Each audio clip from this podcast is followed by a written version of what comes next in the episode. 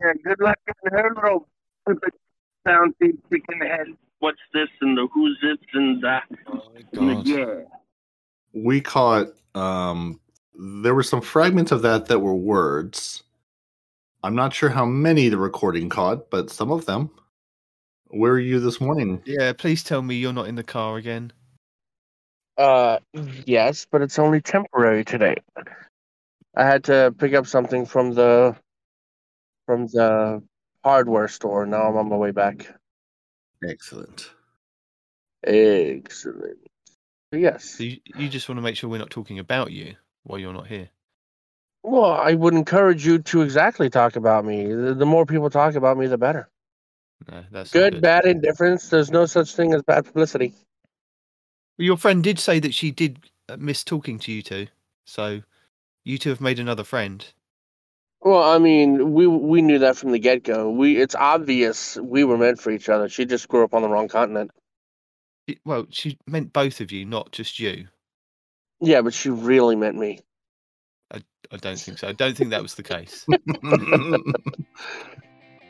Welcome to Two Titans and a Hunter, a Destiny 2 podcast. A show where we discuss tips, tricks, and tools to help all Guardians succeed and enjoy playing more. What makes us different? Well, for starters, we're not streamers or YouTubers. We just have a passion for Destiny and are dedicated to keeping Guardians informed and up to date with all the latest Destiny 2 info, news, and opinions. We encourage your questions and feedback. You can contact us either by email at twotitansandahunter@hotmail.com or on Twitter at twotitans_hunter. Now, on with the show. My wife got me these pegboards because I have storage problems, right? And I had to remove these dinky little clear, ugly plastic shelves to put up the pegboards so I can rearrange all these things. And you guys caught me in the middle of doing that, so now I have one pegboard up. How have we caught you in the middle of doing that? This is the podcast time every week. We caught you. We unexpectedly told you the same thing that happened last week was going to happen this week. Same bat time, same bat channel. Totally out of the blue. Totally unexpected. Exactly. I'm glad. See, Parody gets it, right? You're the only one not on board, Demon. And Codebreaker. Wow, we got a lot of first-time chatters today. Yo, I love listening to you guys every week. Y'all are the reason I still play this game even after losing my whole clan and losing all interest in playing this game. Yo, you just have the wrong clan. You know what I'm saying? Yeah, no, I know the clan. They'll be back. That's a really, really good clan. And the name starts with an F, and it's not Frozen. It ends in chat. Yeah. But no, I mean, you just have the wrong clan, dude. You need someone that's gonna support your insanity, right? And that's why if you come to our Discord and you hang out in our Discord, you'll see that not only do we support your insanity, I encourage it with Respawn's Box of Shame. It's a place where you can go and just say whatever the hell you want, regardless of anything, right? There's no shame in that room. You want to go in there and blow off steam, somebody piss you off, doesn't matter. Whatever you want, it goes in that room. We support you. So if you want to come back to the game, send us a freaking friend request. Tell them you're a listener of the show. They'll ignore it for about a week because you told them you were a listener of the show. But eventually you'll be in, and you can come and hang out with us. No matter what time zone you're in, me and Parody and Night Demon all have...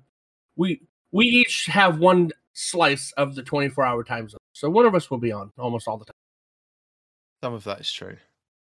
Yes, some of those words are absolutely correct. Yes. We'll leave it to you, dear listener, to figure out which of those words. That's the puzzle, right? Anyway, let's welcome people to the show. So welcome to Respawn's Twitch, and welcome anybody else that's listening anywhere else in the world on the podcast. I am Night Demon, joined, as always, by Respawn and Parody.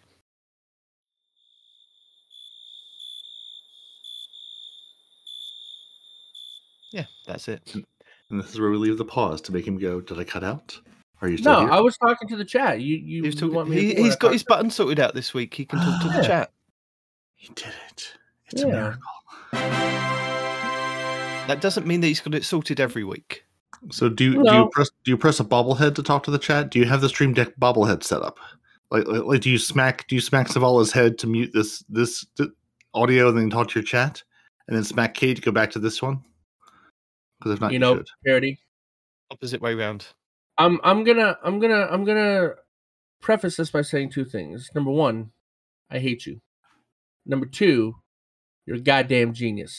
Because now I need to set up bobblehead stream options. The bobblehead buttons, yeah. Yeah. I got enough of them. I have oh, Arizona, not Australia. Oh, when I see AZ, bro, my mind defaults to while he's Australia. Same busy place. Talking to his chat and pegging at the same time. Not pegging. We'll kick off our action-packed show this week. Yes. With some what's happening next week in Destiny. So we can free Sadia from her taken possession in the corrupted Nightfall. You can earn bonus rewards in your Nightfall. So extra loot, I guess, from going up against one of the hardest Nightfalls. That's good. And Lord Shax brings Mayhem back to the Crucible. So all the supers all the time. Delightful! Any tips for Mayhem, Parody? Throw more grenades, throw more supers. That's the one time to play your hunter and just throw ice tornadoes at everybody. Because you can just throw the ice tornado, sit back, and let it do its job. Don't have to do anything else. Well, you could put on your exotic gauntlets, couldn't you? The Shards of Galanor, and just kind of keep twirling in midair. Because every time you get a super, proc it and hit somebody else and get another super. Yeah. This is true. Intellect, go to town. Mm-hmm. Or one thing I did last time or the time before is bottom tree, void, titan. And you can just throw shields forever. You could just basically spam shield like your Captain America on crack. It doesn't matter where they're going. Just throw shield to people. They'll bounce around and find something. Do you put on the Doomfang Pauldrons for that? I can't remember if I was running Doomfang or if I was running something else, but I think I'm not even sure that it matters. I think it refills your shield so quickly, and you get the two shield throws at a bottom tree. You can just spam it. You don't even have to think about it. Just throw shields. I'm just happy that they've taken Mayhem and Iron Banner and divorced those two. I didn't like having to choose each week if I want to do one or the other because I want my pinnacle gear out of Iron Banner, but I want to just spam supers at people because. What's not to love about that? Yeah, it seemed to be an equal amount of rotations, didn't it, for the whatever it was in Crucible. So then Mayhem would then come back around to be with... It would either be that or Iron Banner, and it didn't make any sense. It's like, can we try something different against Iron Banner just to see what the population would really like to do? Yeah, and I wonder if, again, in sort of our mid-season crossover, I can't remember if that's when it changed or if it changed a little bit before that. But I wonder if they're going, let's throw different game modes together and just see what the community plays more of, what people are liking more. Yeah. Or if they're just like, it's an algorithm, it's random. Who knows? I don't know if we're giving Bungie extra credit or not giving them enough credit.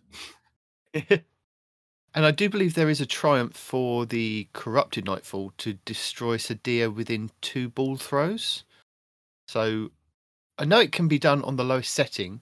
A bit like this week's Nightfall, you can melee 9 shanks to get that triumph done in the Nightfall, but you have to wait for it to be in the rotation for it to count. You can't kind of just do it in a strike. It has to be the Nightfall for that week, put it on the lowest setting, and just hope and pray you can kind of do it.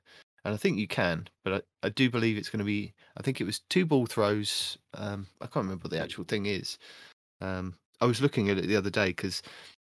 In my mind, with these Nightfalls that we've got in the rotation this season, might not be in the rotation for next season. There might be 6 others or however many Nightfalls they put in the rotation.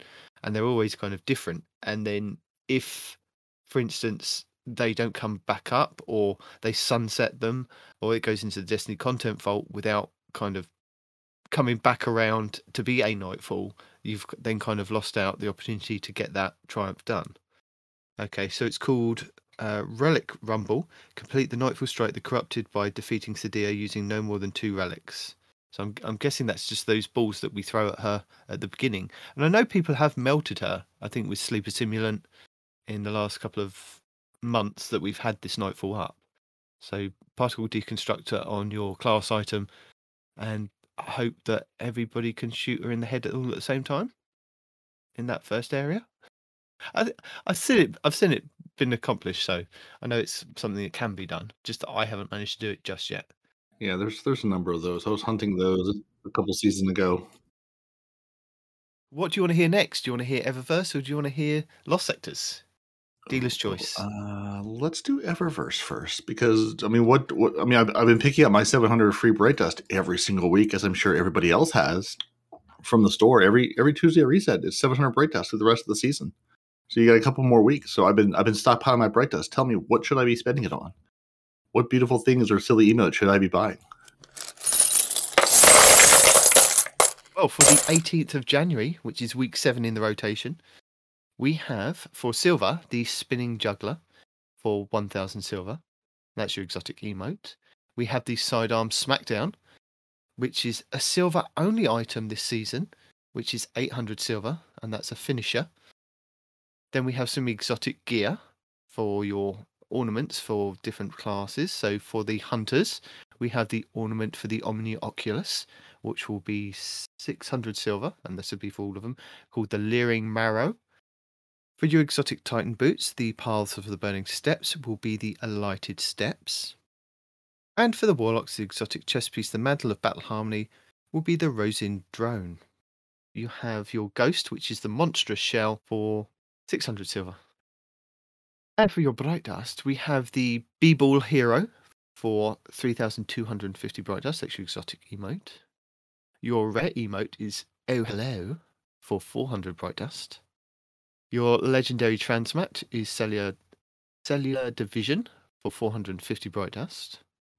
Burnished Reed is your legendary shader for 300 bright dust, and that's from the 30th anniversary set. We have the I Like That legendary emote for 700 bright dust. Magnetic Attitude legendary emote for 700 bright dust. The Almost Mighty Shell, which is your exotic ghost shell, that looks like the Almighty from Year One, the big ship that the Cabal came in on that was going to destroy our sun, for 2,850 bright dust. So that's a really old one come back. We have the Atlas Hauler, which is your exotic ship, for 2,000 bright dust. We have the Viper 4S, which is your exotic sparrow, for 2,500 bright dust. The Dead Man's Revenge weapon ornament for the Dead Man's Tail for 1,250 bright dust. Now, I've seen a lot of people talking about this one, that it makes the sight a lot clearer. So maybe this is worth picking up if you've got a spare bit of bright dust there. And then finally, your Ghost Projection, which is the Red Legion Projection for 1,500 bright dust. And then don't forget, next week in our bright dust, because I'm really excited about it, is the Game Ghost Shell for 2,850 bright dust. So that'll be on sale next week, especially for Respawn there if he hasn't already bought it with silver. And then next week, the ornaments that are available this week in the silver store will be available for bright dust next week. So we've got the Hunter ornament for the Atheris's Embrace, the Wrong Hands, the Titan ornament, which is the Comet Stirs in Dreams, which is for the Curious of the Falling Stars, and the Phoenix Fall, which is for the Phoenix Protocol. That's all going to be available next week for 1,500 bright dust. So if you're looking at them this week thinking, shall I purchase them on silver? Wait till the following week, and they'll be available. And then the ones that are available this upcoming week that I've just said to you are going to be available the week after in week 9, starting on the 1st of February. For some bright dust. So if you can wait, you can get some of these good stuff just for some bright dust. And as Parody said, pick up your free bright dust every week. You've got 1,400 bright dust. You can get some of these ornaments and stuff. So yeah. And if you don't like these, just wait. Witch Queen is coming, and there will be more ornaments. There's silly things to buy. Yeah. More slow dances to be had. More video games to play. Now, one thing I don't know is that with my logic of if it's in the Eververse store and it's for that season, if I just keep playing the game and I get the Eververse engrams to drop as and when through my battle pass, as it were, and I get the items to drop from previous seasons, is the 30th anniversary stuff that's now in the Eververse store part of that kind of collection? So when the Witch Queen comes, are we then potentially, is that stuff being then put in the loophole? I don't think that's something that Bungie actually kind of clarify. I know, like, the seasonal events don't go into the rotation, so you won't be able to get any of those things, like from the Dawning or Festival of the Lost and things like that. because they just come around yearly.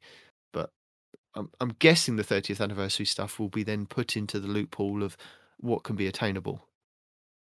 Are they though, or are they going to say, this is, this is content they sold and said, if you want this content, you will have to buy it.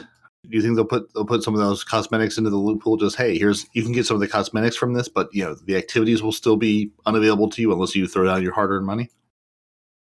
Yeah, that's what I'm saying. That like the cosmetic stuff for the Eververse, I know that they it does go into the Eververse at some point, but I don't know when.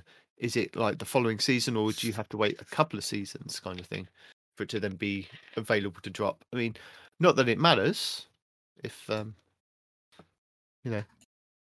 hey. It matters to you. It matters to other people. Maybe they've been waiting to get it. They didn't want. They don't need their Gjallarhorn, or they didn't want to spend the money on the 30th anniversary. But they want, something, they want the cosmetics from it. But yeah, I imagine too it'll go at some point, but we'll see. Yeah. At least Bungie has said, the 30th anniversary stuff doesn't go away when Witch Queen is coming. So don't think you have to get things done or grind for the things you want by the Witch Queen drop. So it'll still be around then. But yeah, the cosmetics they'll show up at some point. So if you want some of those cool exotics to put those ornaments on that are available in the Eververse store, you need to go in the Lost Sectors. Hello! So next week's rotation for the Lost Sectors, we have Monday the 17th of January will be the Empty Tank Tangled Shore Lost Sector, Giving Your Legs. And don't forget, that is the legendary one on Monday's rotation, so when it rotates out on Tuesday, that will then become the master. It will become a lot harder to accomplish, but it will still give you legs, and it's a higher chance at getting the exotics to drop in the master lost sector than it is the legendary. But the legendary is slightly easier.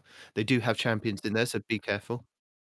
So Tuesday the 18th of January will be the K1 Logistics on the Moon, Giving You Your Arms. Wednesday the 19th of January will be the K1 Communion on the Moon, Giving You Your Chests. Thursday the 20th will be the K1 Crew Quarters on the Moon, Giving Helmets. Friday the 21st will be the K1 Revelations on the Moon, Giving Your Legs. Saturday the 22nd will be the Concealed Void on Europa, Giving Your Arms. Sunday the 23rd will be Bunker E15 on Europa, Giving Your Chests. And then back round to Monday the 24th will be the Perdition on Europa, Giving Your Helmets. And we have guys from PB Shifty and Time Sausage Gaming for that. And check out Legionless channel and Ebontis for any other guides. And as we said the last couple of weeks, Ebontis have really been putting a lot of effort into doing some guides for new players coming into the game, looking at what they can actually get and what they can achieve with the weapons and the loadouts that they've got. So go and check him out. Now that we've gotten them through the Dares of Eternity and they can actually play the rest of the game. Yeah.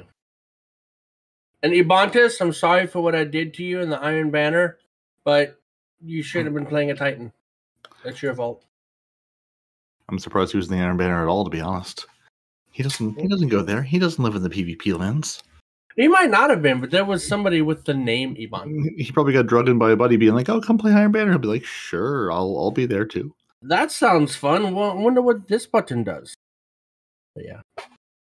Anyway, no, talking about that ghost shell. Yo, that ghost shell is the best investment you'll ever make. I don't care if you use it with silver, with bright dust. Have you already bought it? I bought it the second I saw it, dude. I could not pass that up. I mean, it looks like a flippity-flopping GameCube / Game Boy / console. It's amazing. I love it. It's beautiful. It's the most beautiful thing I've ever made. If you'd have waited, you could have just bought it for Bright Dust next week. But I bought it now. I have it now. Patience is definitely not one of your virtues, is it? Well, I've already told you guys, I do not mind. As long as I have the money, I will reinvest in Bungie. I don't mind. Not even a little bit. I'm reinvesting. Parody's reinvesting. We're keeping the player numbers up by playing every day, every week. Yes. Because that's what matters. It is. Uh-huh. Keeping not putting money in their pockets or anything. Yeah. No. I do. I give them money. Every now and then. Look. I'm not telling everyone to go out there and spend it on silver. I'm saying that was the best silver I've ever spent. That's all I'm saying. Hey, Phoenix. Not your Phoenix. A risen Phoenix.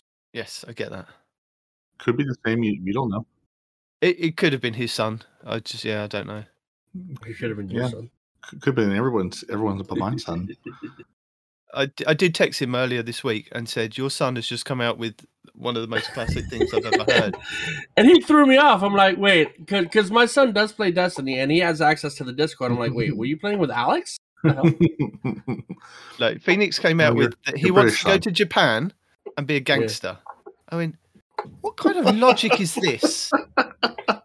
Look, to be fair, I had a similar dream until I dated a girl that was from there. And then I learned a lot about the Yakuza and how they function. So the kid's not wrong, right? Let him live his dream. He can be a gangster. He can be a gamer. He can be whatever he wants, man. Your job as a parent is to support him financially and mentally until his dreams fail. He's not going to go to Japan. He's not going to become a gangster. He doesn't even leave his bedroom. Wow, you're being awfully judgy right now. I'm just saying. It means he actually has to get up and do something, which means he won't do it. Phoenix, if you're listening to this episode, I believe in you and I support you, even if your father doesn't. Or your father doesn't.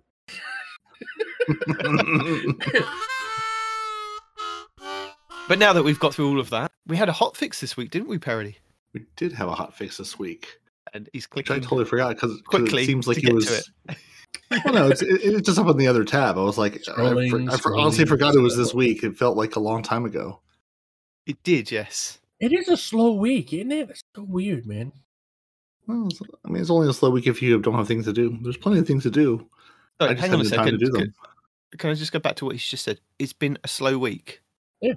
So you haven't read the hotfix. You haven't seen the trailer and you haven't read the TWAB.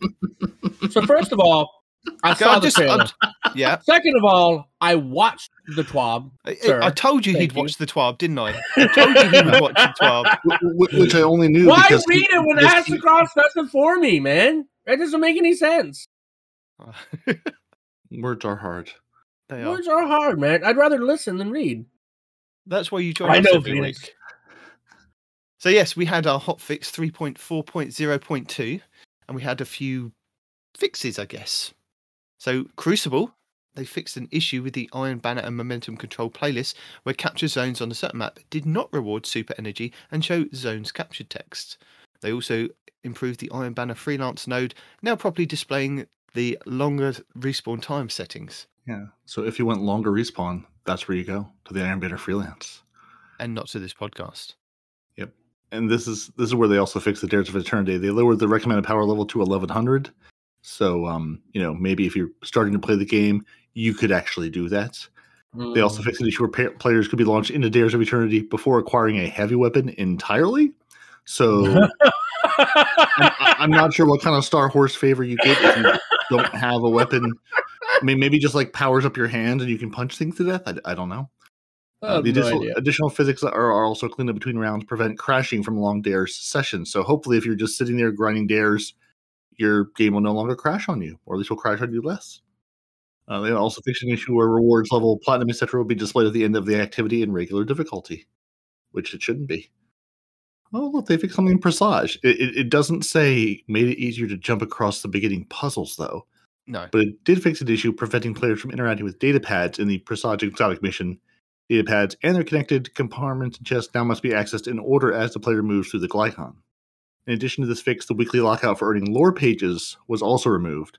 So players will now earn one lore book page per activity completion without any weekly lockout. This should allow players to finish the lore book in the remaining weeks before Witch Queen launches. So if you've been trying to get your lore book done, you should be able to do that. Yeah, so what that basically means is that you could basically run it all through in one day, and as long as you're following the data pads with opening them in the right order with where they are in the game, you'll be able to do it all in one day, unlike the rest of us that had to wait for, I think, something like 12 weeks to actually get it done. Each data pad we had to do each week, and if we missed a week, you then have to wait a week. But at the end of it, they did give you a golf ball. I'm not sure if that's still the case. In that final room, there was a golf ball available, so yeah. Well, you can take up golfing after you put yourself through that. They did fix some things in the dungeon, the Grasp of Avarice. an area where the players can go to environment in the sunken layer have been fixed, and they added geometry to prevent exploiting an encounter by completing it without engaging its mechanics. So yeah, but this was the video that I posted. This was the video that I posted last week. Well, Cheese posted last week, which I referenced in our show notes to go and check out. So if you wanted to kind of bypass the servitor area of launching up into the man cannons and things. But our good friend, Froggy, has made a new video this week showing you a different way out and showing you where they've blocked it off and showing you what they've actually done. The box that they had the enemy in that's behind the map is still there, but they've made it bigger and you can't destroy the enemy from outside, but there's a way of getting one player inside the box to kill the enemy. So it does require two players this time. But I've got a video for you then in the show notes if you're interested. Of course. Of course. Oh, love it. I love the Froggy's a madman, dude. Like, oh my God. He's all like, oh, you think you stopped me, huh? Ha ha ha. Hold my beer. That dude is a madman, dude. I'm telling you. Now, if you are hunting your lost sectors, they fixed an issue where some of the champions in the Chamber of Starlight lost sectors were not counting toward the total for the purpose of calculating rewards, allowing players to skip them and still achieve platinum. So if you were enjoying extra platinum in your Chamber of Lost Starlight, not anymore. Ooh. They fixed an issue in the public event where rally flags were not fully regenerating super energy for supers in the longer cooldown tiers.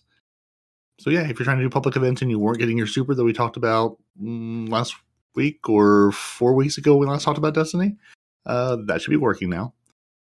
They did update the, I'm just going to say all the colorblind modes because those are long words and I will absolutely stumble over all of them. So no, stumble.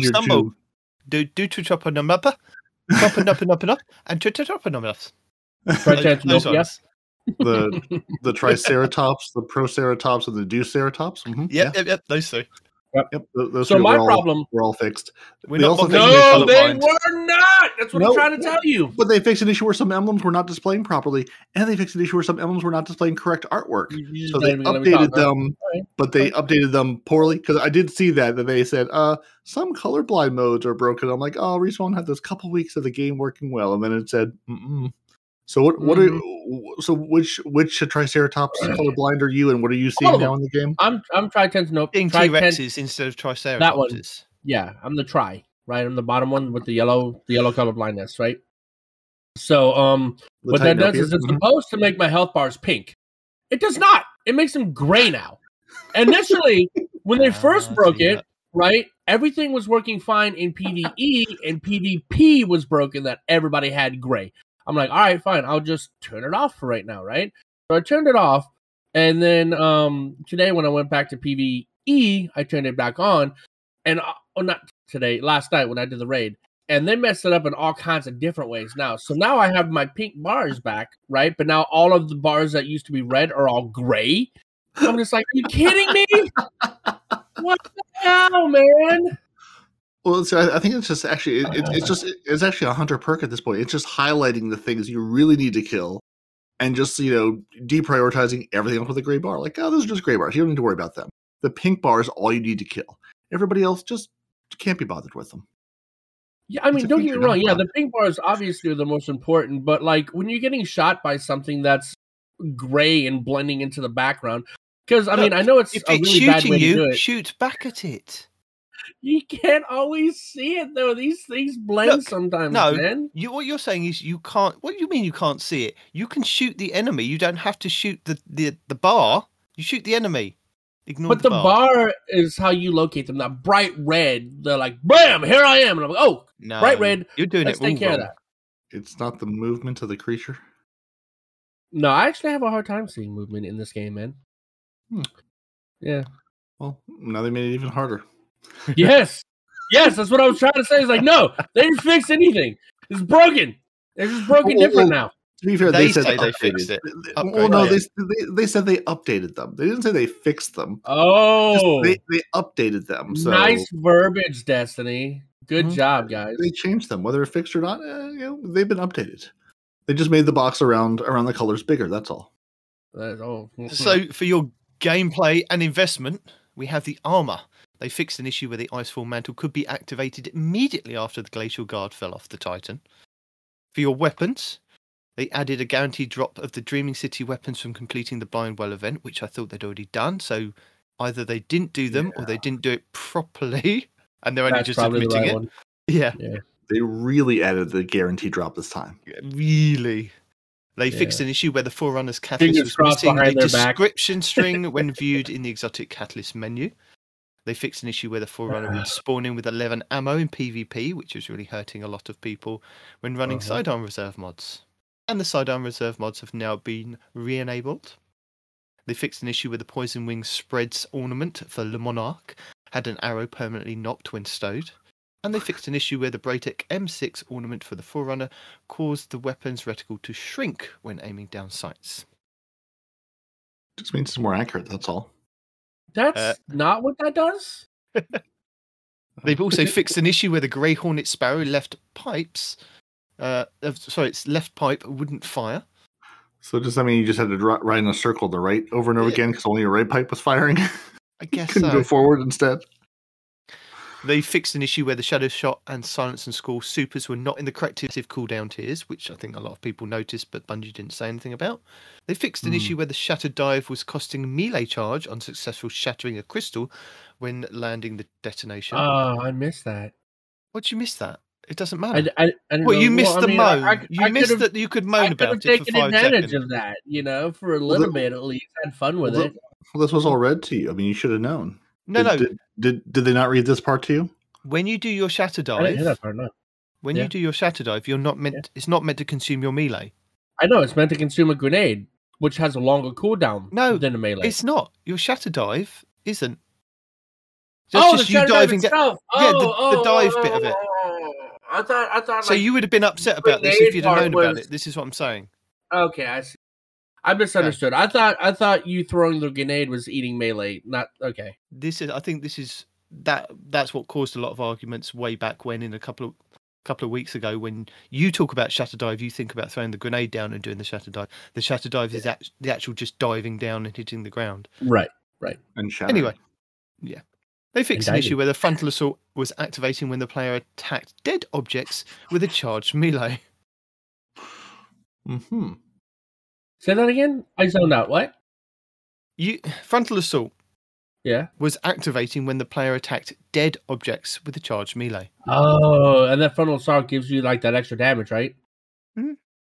Oh, no, that's no way, no, Bungie. No, they fixed it. They stopped it. Good. Right. That's good. For your bounties and pursuits, they fixed an issue where the weekly Star Horse bounties could only be completed on one character, so many characters can now pick those up. They fixed an issue that could lead players to be unable to obtain the Magnus Opus 2 quest from Xur even after meeting the correct conditions. And then they fixed an issue with certain Sparrow engines VFX would fail to play. Fixed an issue where the emblem, the metal, the flow could not be reclaimed in the collections if discarded. That's good. Those are the new ones that we got in the 30th anniversary pack, I think. Fixed an issue where the item representing the Moments of Triumph t-shirt could never be discarded, which I found out this week, and I was quickly able to delete that. Thank you, Bungie. Hold on, no. You, wait, back up. Stop. You actively and on purpose wanted to delete something in your inventory? Yeah, it was the silly token for the Moments of Triumph t-shirt. That's not worth holding on to because it will never be anything else. Yeah, I mean that's half of Demon's inventory. That doesn't matter.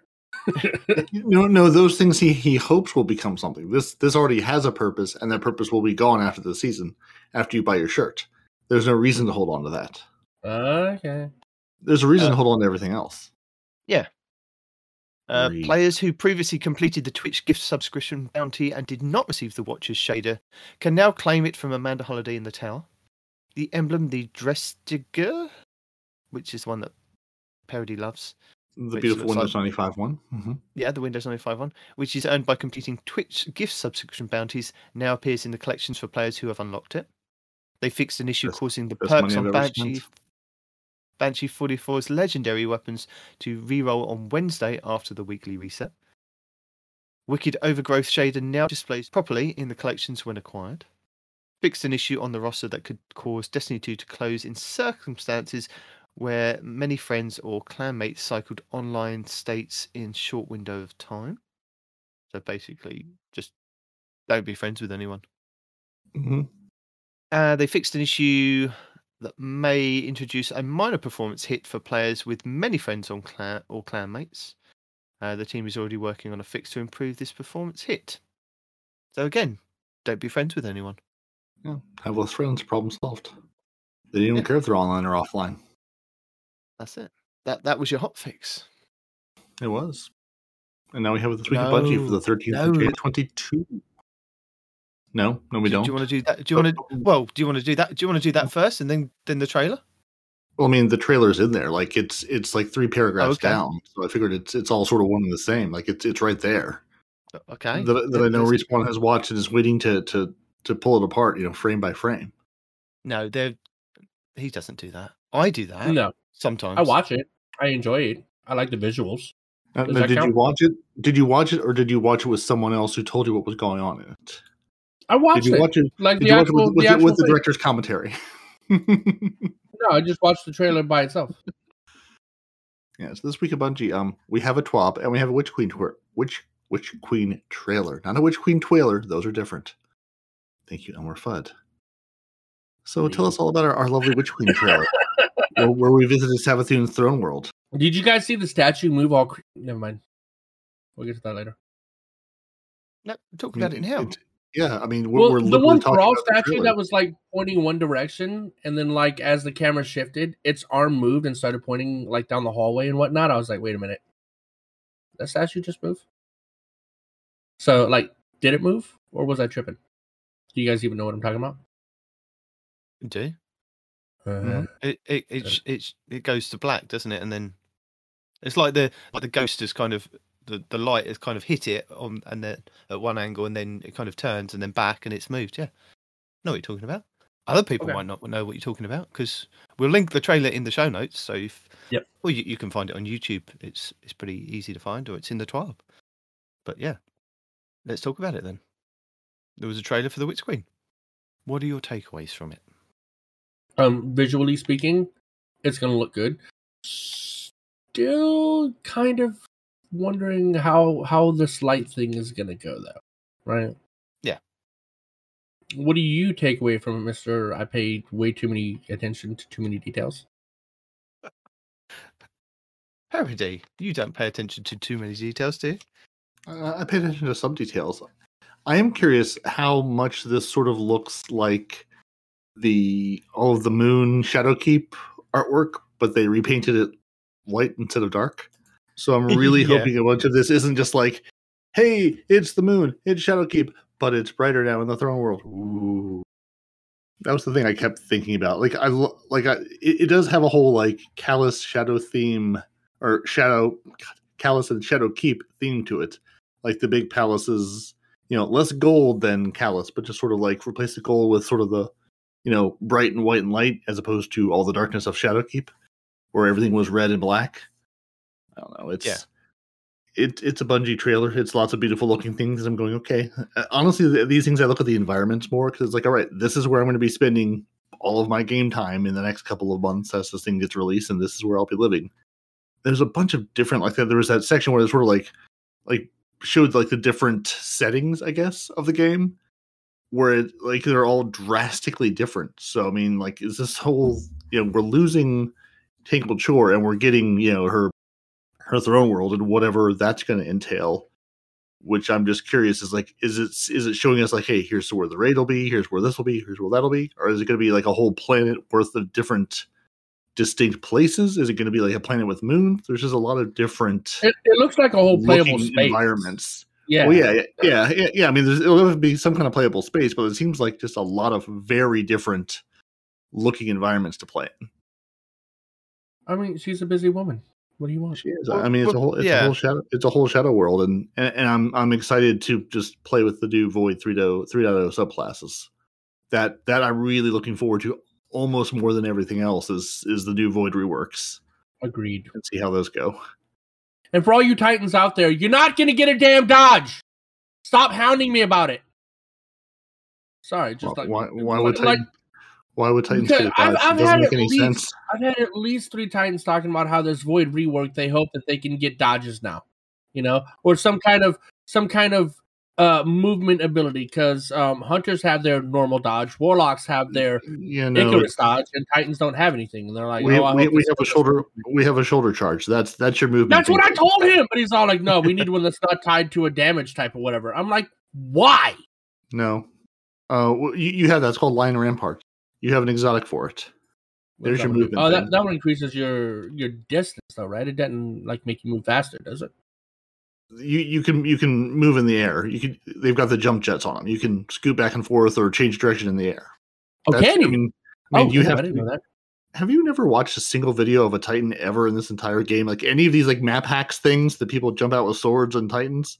Like that's all. Swords, yeah, but Lion Ramparts, they're always jumping in a straight direction. You know, they're trying to reach across a gap or a pit, so they're always going straight. I didn't know you could straight up change directions with the Ramparts. That's new to me. I didn't. Yes. I didn't know. I've only ever seen them fly straight, dude. Yeah. So everybody asking Respawn, where's your movement? It's an exotic. That's your movement. Man, there it is. So, what I'm getting from this trailer, or from what we're kind of getting from what we've actually seen from the previous couple of trailers, because there's been a couple of over Christmas and beforehand, is that it looks like it's going to be quite a big space. There's going to be like a swamp underworld kind of part to it. And then there's what looks to be like what's in front of her throne. And then you've got kind of city walls, which is kind of reminiscent of our city. So, and she's got some kind of a castle or something in the background that is there. There's also a pyramid somewhere in there, or a pyramid ship in there, which it looks like it's going to be several different kind of places to go. And what I'm envisioning from this is that it's a bit like a Mario game, is that we'll start in the bottom part of the region. It's like a what game? Mario game. Think Mario 3 on the NES. I'm right? Trying to think of Mario 1. No. What's a Mario game? Think Mario 3. So you start on level 1.1, which is down in the swamp area. Then you progress. Describe the game. What do you do in this Mario game? I'm not going there. You start in the... Yeah. He's a professional plumber. It's all about fixing pipes. We have a game like that. It's called Mario Brothers. That's like an old-ass game. That's what I'm saying. Why are you being silly? Because you're saying Mario. There's no such thing as Mario. Nobody says Mario. Mario's not a thing. Mario. There you go. See? You go. It's not so hard being not British. Oh, for God's sake. So I think like the swampy underbelly part is like the 1.1. And then we move slowly through that, and maybe there's a 1.2 part of that. Then we slowly get to what is kind of the outside of the area that she is, which is like 1.3, 1.4. And then she is the kind of the boss selection area. And it's going to open up like that. It's a bit like what we had with Forsaken. So we opened up with the Tangled Shore, and we were able to go to the Tangled Shore to start off with. But it wasn't until we'd done certain amounts of things in the story before the Dream City went, oh, look, there's a whole new playable space over here. And I think that's going to be very reminiscent of what's happening with the Witch Queen. There's going to be various different parts that open up, but you've got to have played enough parts to open up the next part. Talking about Bungie fixes. Sorry. What are we talking about? Talking about Bungie fixes. And are you talking to us or talking to them? Because we were not. Yes. Both. We're talking about the trailer. Okay. Well, so I'm flustered because like I'm helping Blue do the dungeon. He just invited me, and I'm like, all right, okay, cool, whatever, right? And you know how the little orbs fall in the water, like right at the edge, right? And you go to pick it up, and your tippy toe touches the water, and you insta-die. Now, don't get me wrong. Oh, yeah. I understand if your dumbass falls in it, yeah, you die. But when your tippy toe touches it, picking up a thing? Listen, you're granted immortality, but you can never bathe. That's the trade-off. Never touch water. Yeah. Yeah, that's the trade-off. You're granted immortality, you can be resurrected as man, but you just can't bathe. Sorry, no more water for you. Yeah, I mean... No, I heard most of what he said, but yeah, I get it. It's a trade-off, but for Jiminy Christmas sake, dude, my tippy toe touched the edge of the water, man. Yeah, you can't do that. I was still on dry land, for Pete's sake. Nope. Just leave it. If it goes in the water, don't go near it. No. You don't need it. Anyway, trailer. So, yeah, sorry. Getting back to the trailer. So, are you guys not seeing this? In the trailer, the city that she's kind of, or that big wall that's around like her throne world, looks very reminiscent of our last city with that big wall that we've got around it. And it's very funny that how she's now wielding the light and we're wielding the light. There's a lot of similarities between the way that her throne world is set up to what our world is set up like. Like it's almost like she's been hanging out in our world for the last like 6 months or so. It's almost like a bunch of reused assets. No, that's not what I'm saying. I mean, what's really confusing is how is she able to keep her memories? Does she keep her memories? If she is wielding the light, like us, for Guardians, we had to be resurrected. She wasn't given the light, though. She wasn't resurrected by the light. She stole the light. You know what I'm saying? Like when you die, your memories go away, right? But what I don't understand is, when the ghost resurrects you, he doesn't resurrect you. He resurrects your body, right? That's why sometimes Guardians will keep their core personality traits intact, but they'll be a different person entirely. I know you just said that Bungie reuse assets, but it sounds like they're reusing the same kind of storyline. Ghoul came in at the beginning of Destiny 2 and tried to steal the light, and it all went wrong for him. He stole the light by attacking the Traveler and siphoning the Traveler. She is doing it by utilizing ghosts as a conduit between the two, right? Yeah, she's doing basically the same thing. She's doing it in a different way, right? Instead of directly going to the Traveler and saying, hey, I'm taking your stuff, she's like, you know what? What if I just use a ghost as a conduit? I'm not attacking the Traveler. I'm just utilizing ghosts that already had the light at one point in time, right? Yeah. But like us wielding the darkness that allowed us to wield it, so the light must be allowing her to wield the light. There must be a give and take from that. If the light, we've seen from what's happened with the Traveler beforehand, if the Traveler doesn't want you to wield its light, it says no, and like it did with Ghoul at the beginning of Destiny 2, it just went, no, sorry, mate, you ain't having this. Goodbye. So there must be... But he did have it, at least temporarily. You know? Yes, but he was wielding the light, and then he over-siphoned it and then detonated. You know? But she seems to be wielding the light and the light powers that we've had for all these years.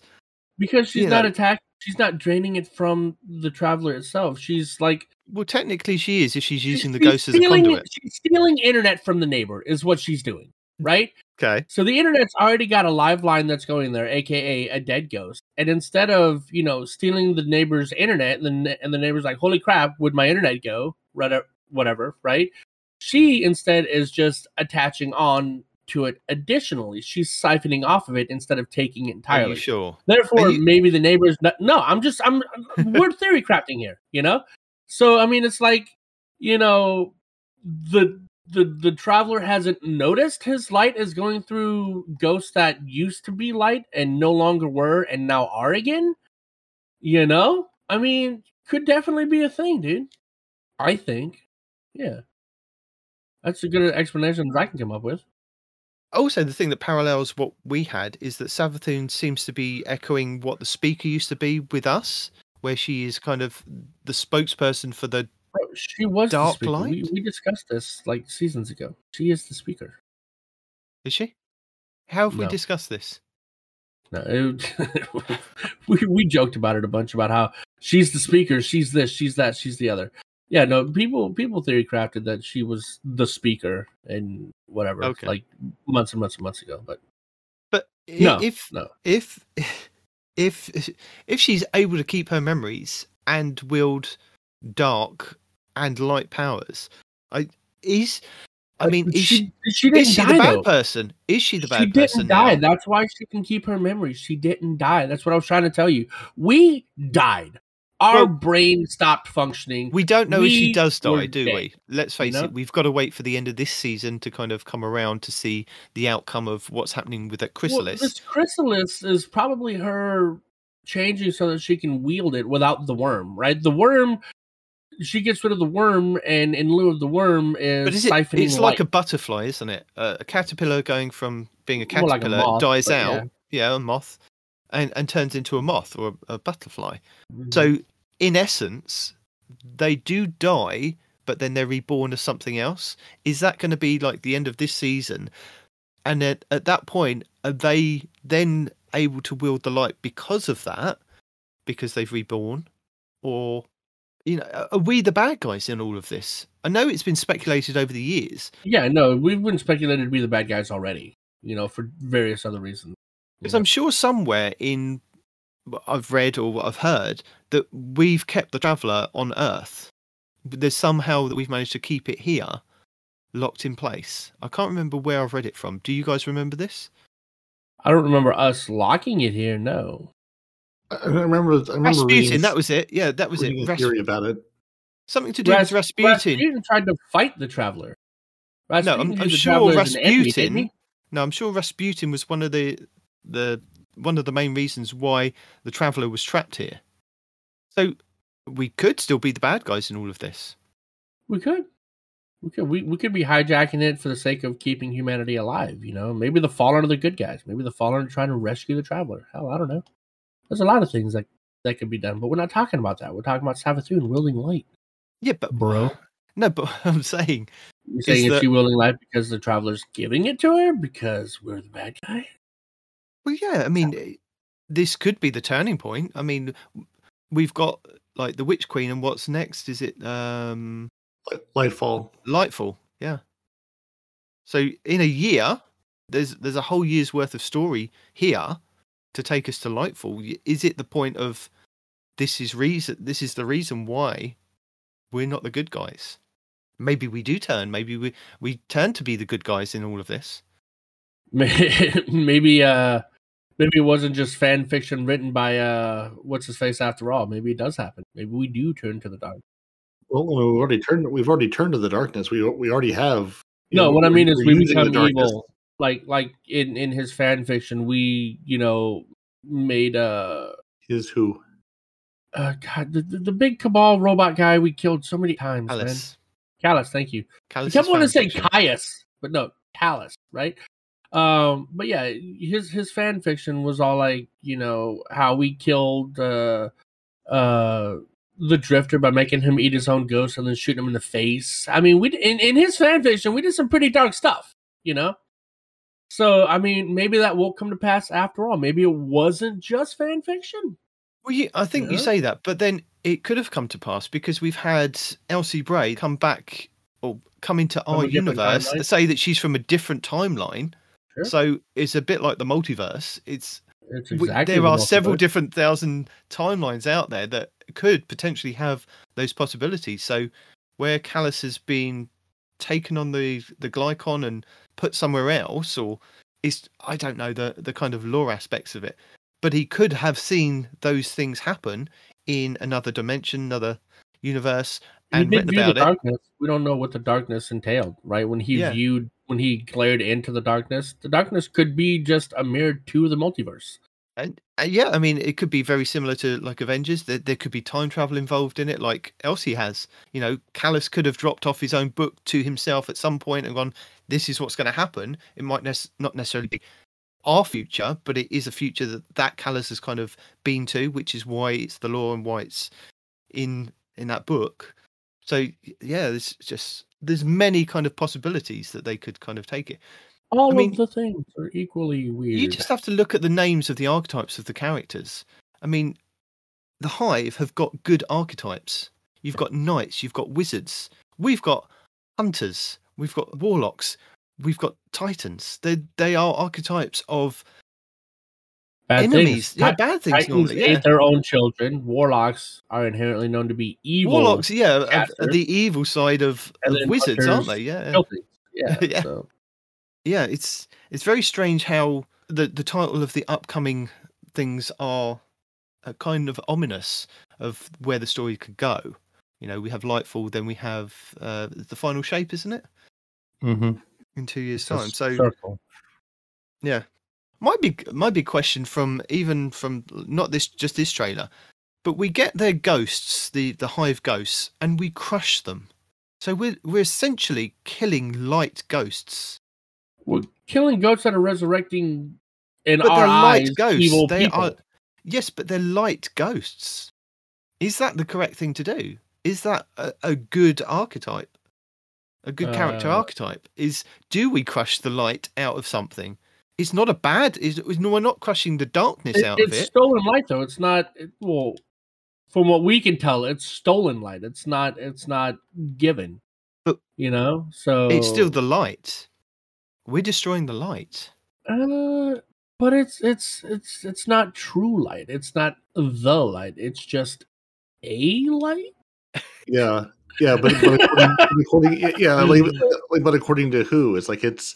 You know, from our perspective, we are the keepers of the light, and the traveler has chosen us, and everyone else is clearly, you know, out to get our light. But if it's, you know, the light, sort of like the force out there in the universe, being there, you know, being generated by whatever, you know, whatever its true source in the world is, it's just light out there to be had by, you know, any species or creatures able to wield it. You know, who's to say that we are the one true light keepers? Who's, you know, like the whole. Are we the good guys? Are we the bad guys? Are we the ones that, you know, the Fallen and the Vex and the Cabal have all been fighting because we are the big super bad in the universe? Because we have this ability to be reborn over and over and over again. And we use that to do what we please without consequence. I mean, you have to question why the Traveler left the Elixir. Why did he leave the Elixir? Or why did it? Because the darkness was coming. That's part of the lore. You know, when darkness comes, but he dips. Too many arms. Not enough guns. The darkness is here on our doorstep, and the Traveler hasn't left. We're using it, yeah. I mean, to be fair, the Traveler was near death for most of his life here. You know, he kind of detonated. So once he detonated detonated, maybe it couldn't leave. That's why it's still here. You know, it lacks the ability to space jump. Now all it can do is provide light. It can't actually travel through space. If it did, I don't know. If its drives are down, they're struggling to rebuild the drives this whole time. Right? There's people frantically working in engineering, being like, "I need new parts." Oh, what's the crystal that always breaks on the warp drive? What's that crystal called? Dilithium. Yeah, dilithium. Yeah, the dilithium crystals are busted. They're at a dilithium. That's the problem. That's why they're stuck here. Right. So are you saying basically that if the Traveler could go, it would have gone and taken its light with us, so we'd be lightless, so we'd be very similar to how the Fallen I'm with saying the that is a possibility. Am I saying that that's what the case is? Absolutely. Maybe not. That's what happens. I'm just building off of what you're saying. I know we're kind of going off on theories here, but it's just very strange how Savathun is wielding the light. We're crushing light-filled, you know, ghosts. So they don't resurrect, dude. Can you imagine fighting an army of us? We've already had that happen on Earth between the air quotes good guardians and the warlords. You know what I mean? You really want that to happen between us and Hive? Hive already have Hive magic. You want them to have light on top of Hive magic? That'd be too late. They've already got it. Nightmare. Oh, yeah, fair. But we crushed the ghost so that they can't continue to revive. Damn it. You know? No, I'm not happy about this. Parody, what's your take on all of this? He'll play the game. Yeah. Yeah. I mean, honestly, I really... My biggest take on this whole thing is I'm really curious to see what other media properties come out of this game, because I enjoy my game and I enjoy my story. I enjoy my story in my game, and I'm glad it's more than just, hey, go murder the aliens, they're here. But honestly, day to day, it's still just go murder the aliens. But I'm really curious to see where this all goes and what Bungie makes, you know, book, TV, movie, whatever. You want to be an Elixir. You want more arms. I just want to soak in this world. Like, it's such a rich world that Bungie has created for this game. I want to live in that world, and as much as I try, I will never sit down and read the lore. I will never comb through the books and understand how it all fits together. That's why life is Mylan. Right? Yeah, no, totally. But like, I like it having it spoon fed to me, so I can understand sort of the whys about all this, and oh, this person here and this thing here might refer back to that. I really enjoy living in this world. So yeah, I'm curious to see. Yeah, big story arc-wise, where we go with the light and the darkness, and what it means for who we are as guardians, and what, and, species, and at the end of the day, what it what comes out of it in terms of what can I play with?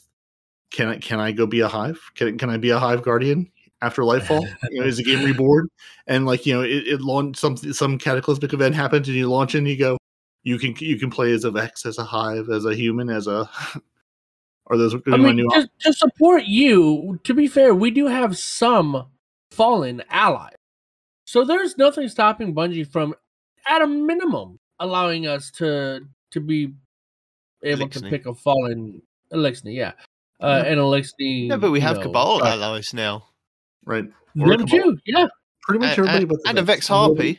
A nice little blue Vex Harpy. That doesn't count. That's a one-off. Or that's a two-off. Because I don't know if it was the same one or a different one when we came across it again, but...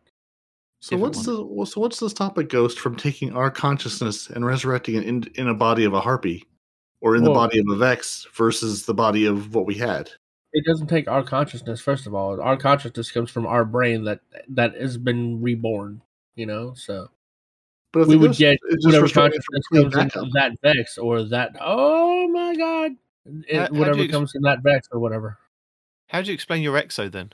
Because they don't have a brain in them. I don't have. They don't have a physical brain. Yeah. I mean, if the ghost is just basically, you know, restoring me from backup into into the hardware of my body, whether that be human awoken or exo. They do have organic parts, right? The exos have organic parts. How much of their brain relies on that organic stuff? You know, I mean, I don't know. I can't explain the exo. We're getting too deep for me. I don't know, man. That's what she said. Right? I mean, I'm just thinking. You know, it's like, what is, you know, like, you know, get it in all you can. Theory-wise, what is there to stop the game from saying, yeah, you know, you could come back. You know, this cataclysmic event, the ghosts, you know, something terrible happened. The ghosts were sort of sent to wander, and you know, their sort of mission in life is to restore people from death, and saying, well, I've got this backup of this human. Hey, I found a Cabal body. Hey, I found a fallen body. Hey, I found a Vex. And that's another thing. If I could load, you know, sort of load you back into and say, hey, you know, we had to, you know, you as a, you know, human awoken exo were lost. Hey, I found a vessel to put you back into so we could continue fighting. You just happen to be a insert new alien race here. You're now a fallen. You're now a this. I think that'd be an interesting way to go about it. I don't know. I mean, it may never happen. It may just be, hey, these are the three things you have forever because games. My question is more like, what would the point of it be, right? Because, like I said, when we resurrect, we're resurrecting with our consciousness, our brain. If he was to resurrect us in a fallen or a whatever, right, then it would be their consciousness, not our consciousness. And most of the reason why we fight for humanity is because we're from humanity, right? We are... You know, when you get down to the nitty gritty, humans. Now we're humans with superpowers, but we're still humans, you know? So that could play a big factor as to why we even care about, you know, the earth or humanity or this other stuff. You know what I'm saying?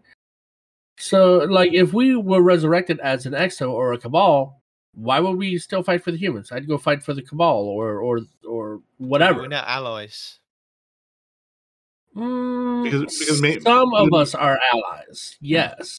Well, maybe after Lightfall, or maybe around Lightfall, something happens, and you need to go figure out how the light fell or whatever. And you know, like a deep infiltration mission. You're going to play this season as a Fallen or a Cabal, and your storyline is going to be to basically, you know, infiltrate their ranks and to figure out what's going on, or to, you know, get more information about what's happening, why the light fell, why story thing XYZ have happened. Sure. I think there's interesting ways to say, you know, you're playing this game out as a different race, as a different alien for whatever the big story arc is. I mean, will it happen? Probably not. It's a lot of work to make that happen, and it's a whole different direction, but you know, Bungie has said, dude, this, like, you know, Lightfall is sort of the end of this light and dark saga that they've been working on since Destiny 1 in 2014. Here we are, you know, what, 7 years into our 10-year game plan. Where's, you know, where's sort of this third big act going to take us? Where these next 3 years are going to send us to? Yeah, I mean, what I'm getting from the trailer is that the space is very grandeur. It's huge, and I think it's going to be kind of akin to, like I said, Forsaken, in the size of the the Tangled Shore is going to be the initial area. We're then going to move into the bigger throne world, which is going to be very similar to the Dreaming City in size. I mean, if you think about it, we lost quite a few planets in the Destiny content vault anyway. We lost Mars, Io, Mercury. There was quite a lot of assets that have kind of been put into there. And now, like, the Tangled Shore is also going in there. And I hope that we get a space big enough to kind of fill two areas again. And also that Savathun doesn't just die within the first couple of story missions. And not repeating what happened with the Taken King, where we defeated Oryx, and then it comes back as a bigger Oryx. Sorry, spoilers for Destiny 1. But I right, yeah. I don't. No, don't spoil the first one. Oh yeah. Lord. I don't want it to be that, and I don't want it to be like Eramis, like we had in. And like we also fight Oryx in this game too. We fight Oryx so many damn times. No, that's Crota. Oh, it is Crota. My bad. Yeah, I always get the poor Crota's stuck in purgatory, keep fighting us, in various different. Can you imagine every time he opens his eyes to be like reiterated or comes back to consciousness? Let's say. And then the first thing he sees is us Guardians. He's like, son of a... Again? Where the hell am I at now? Oh, great. I'm here now. Fantastic. Yeah, like with Eramis in Beyond Light, I don't want it to kind of... We've defeated them at the end of the story. Oh, you've got somebody else to kind of fight in... I mean, we had the Vex, wasn't it, in the Garden of Salvation raid, which it kind of tied in with the beginning part of Beyond Light, but didn't really kind of go anywhere. And what do you mean didn't go anywhere? Well, that's it. It kind of stopped, didn't it, with the Vex invasions on the moon? Because we stopped it. That's the whole point of it. Well, I think we've beaten that trailer to death. Our minute and 28 seconds of trailer that we'll get here now. What are we, 3 weeks away? 4 weeks away? Yeah. No, more than that. The 22nd. Right? I think it's like the 1st of February, but yeah, it's the Tuesday. So we got part of the one, Tuesday two, that said 3, 4, 5, almost 6 weeks. All right, 6 weeks to get your things done. You're trying to get done, and now we'll get to the part of all that set the internet ablaze that spawned many angry comments and many YouTube videos. The artifact mods update. Insert orbs beam here. Just preference with this, like we always say, with every update and every TWAB that kind of comes out half baked. Every year, every season, this is only half the information. Not even that. It's like a quarter. I mean, I'm on board with it. I don't see what people's problem with it. No, you know? But I think that's because I think you've been conditioned with us to wait until the kind of final product now. Beforehand, if this was Respawn 3 years ago, Respawn 3 years ago would have been angry at the first word in the first sentence. Artifact. No, mods, even worse. No, because they actually explained it. They didn't just leave it. They're saying, "Hey, we're changing this." They did. Why the hell are you changing it? Well, no, they said because of how the. I know that's what I'm saying. They actually explained why they're changing it, and because they explained it ahead of time. Well, now I'm like, oh, okay. Well, that makes sense. Now all of our weapons that aren't masterworked and that let me all just of our ask you a question. Have one. Would this matter? If they hadn't bothered to even tell you until like the last week or even in the patch notes, just this is what's going to happen with this, it wouldn't have mattered, I think. I don't think. Full disclosure, I'd have been... Because then I'd have been like, I wasted all this material on masterworking weapons had they not explained it. No, but that's the thing. That apparently there is going to be a reason why, but they can't tell us just yet because it will spoil other things. So why tell us half the information now? If there's still a reason to do it, because it was enough to explain it, though. I mean, anyway, it was enough to sate people's curiosity. We're getting ahead of anger. Parody hasn't even told us what it is, and we're getting ahead of it. But what I'm saying is, just take everything that they kind of say, and wait until the final product. Because I think years of experience have taught us this: is that they want to keep things back because they want to keep everybody excited about what the actual things are. Sometimes they hit the right spot, sometimes they don't. But let's just give them a chance. Parody?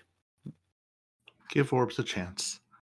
So there's two changes they're sort of detailing today. Is first they say one of the most consistent pieces of feedback is that we've been wanting to act on for a while involves unlocking of artifact mods.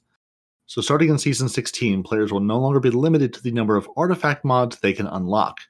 That means the players could feasibly unlock all 25 mods by the end of the season.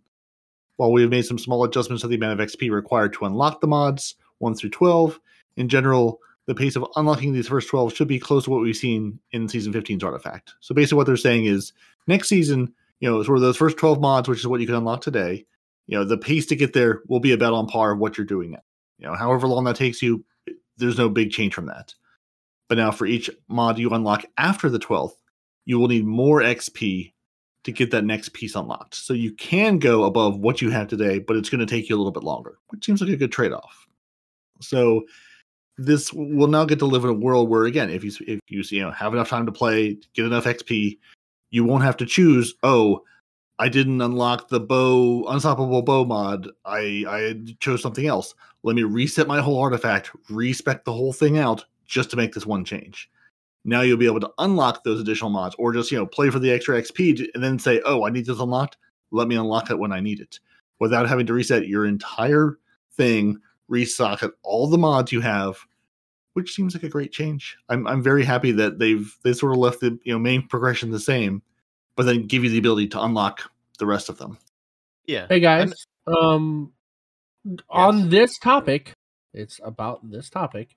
Yeah. Hazel gave feedback saying that this is going to nerf Charged with Light builds. I don't see how.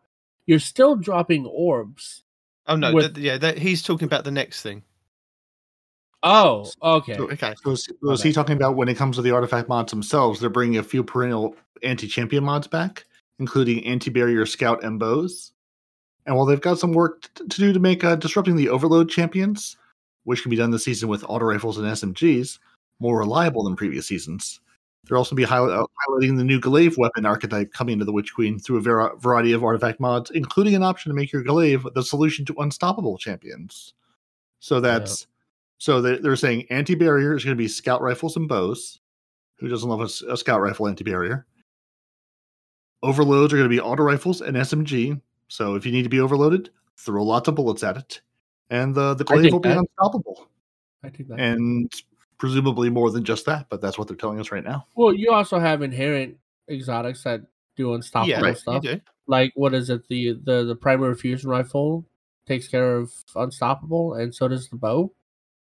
Right. Yeah, but that's the big thing people always want to know is what weapon should I be, which weapon should I set aside to be my favorite babies for the next seasons to do all of my unstoppable working? What archetype should I be grinding for? Should I be hitting that Nightfall looking for that hung jury? Should I be doing, finishing my run to get this bow? Yeah. I think what you've got to consider is unlocking the artifact 1 to 12. It's a very easy process normally. We can get to 1 to 12 within, I think, an average player, a week or 2 weeks, possibly 3. Depends on how much you play. Mm-hmm. Now, that doesn't even take you to 100 on your season pass. So it's not as hard as trying to get to 100 to unlock all those things as well. Fair. And it doesn't give you, it's not plus 12 power on your artifact. It's not plus 12 on your artifact. It's something different because the way they work out the artifact XP to how much the artifact gives you a bonus in light is different. I think it's something. I mean, you look at it now. It's like depending on where you are, it's like about 4 or 5 times you go through upgrading that artifact or that level before it gives you an artificial bump in your light. So if you think from 1 to 12 is very quick that you can unlock that. If from going from 13 to 24 is maybe times 1.5 of that, maybe that's getting to like a rank 150 on your season pass. It's going to be very quick to unlock if you're playing the game, if you've got your setups with your ghosts for your XP, if you're turning in bounties. You're not even going to think about this going really, really quickly. You're going to be able to unlock your normal 1 to 12, and you're going to have to make those decisions of which ones you want to unlock first to get to that end track, to then possibly then after the XP after like that. You say that, but then they said that after you get to 12 mods, the XP cost will significantly go up. Did they say significantly, or did they just say it will increase? They implied significantly with their verbiage. It says, okay, it says increased XP will be required. Yeah. So increase. That's not significant. It just says you're going to need more. You know, we're going to slow down the progression at that point is all they're saying. They're not saying it's going to be 10 times as much. It's going to be a huge increase. It's going to take you longer. And really, I think for most people, I mean, yes, there's people out there who are going to want to say, I want to unlock all 5, all 25, because watch them throw like a triumph in there that'll then make Night Demon grind for it. Please don't do that. Please do not do that. You're agreed. But I think for most, like I look at this to say, I think most people don't need all 25. Most people want like 15. They basically want to have, you know, their favorites, but then have like all of their options to stun champions unlocked. Or hey, or you know, or and have an extra one or two to say, oh hey, this is the mod that's absolutely broken this season, that's absolutely phenomenal with the new weapon they just released. Like, and I didn't choose it. I want to go back and choose this one thing. I think most people don't want, or you're not going to need all 25. Now I know Respawn will be out there going, I need to have all 25 because I want to have a build for every last little thing. I want to make sure it's absolutely perfect. But I think for a lot of people, they say, no, just not Respawn. I am not that grindy. No. Nope. Yeah, but I think this is good to say.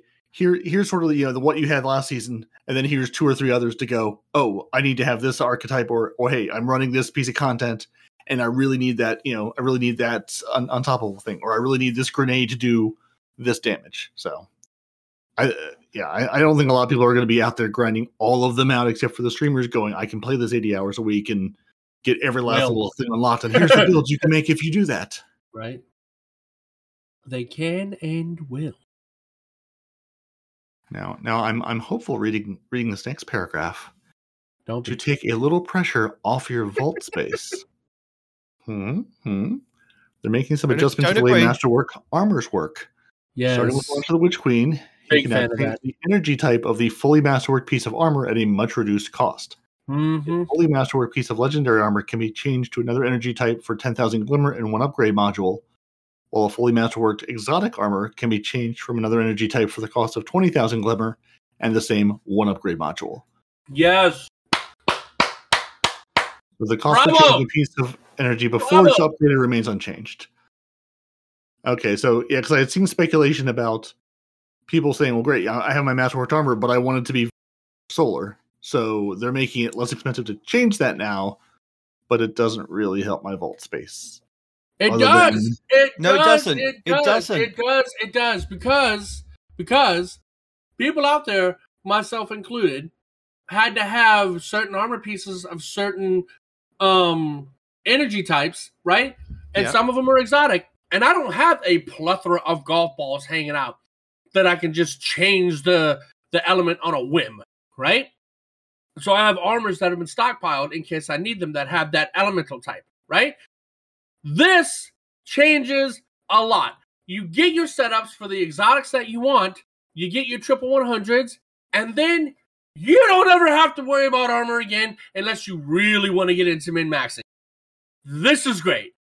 I love this. I want to ask follow-up questions, but I know I won't bother with any of it anyway, so good. This doesn't help me because I had... You know, I've got various different armor sets.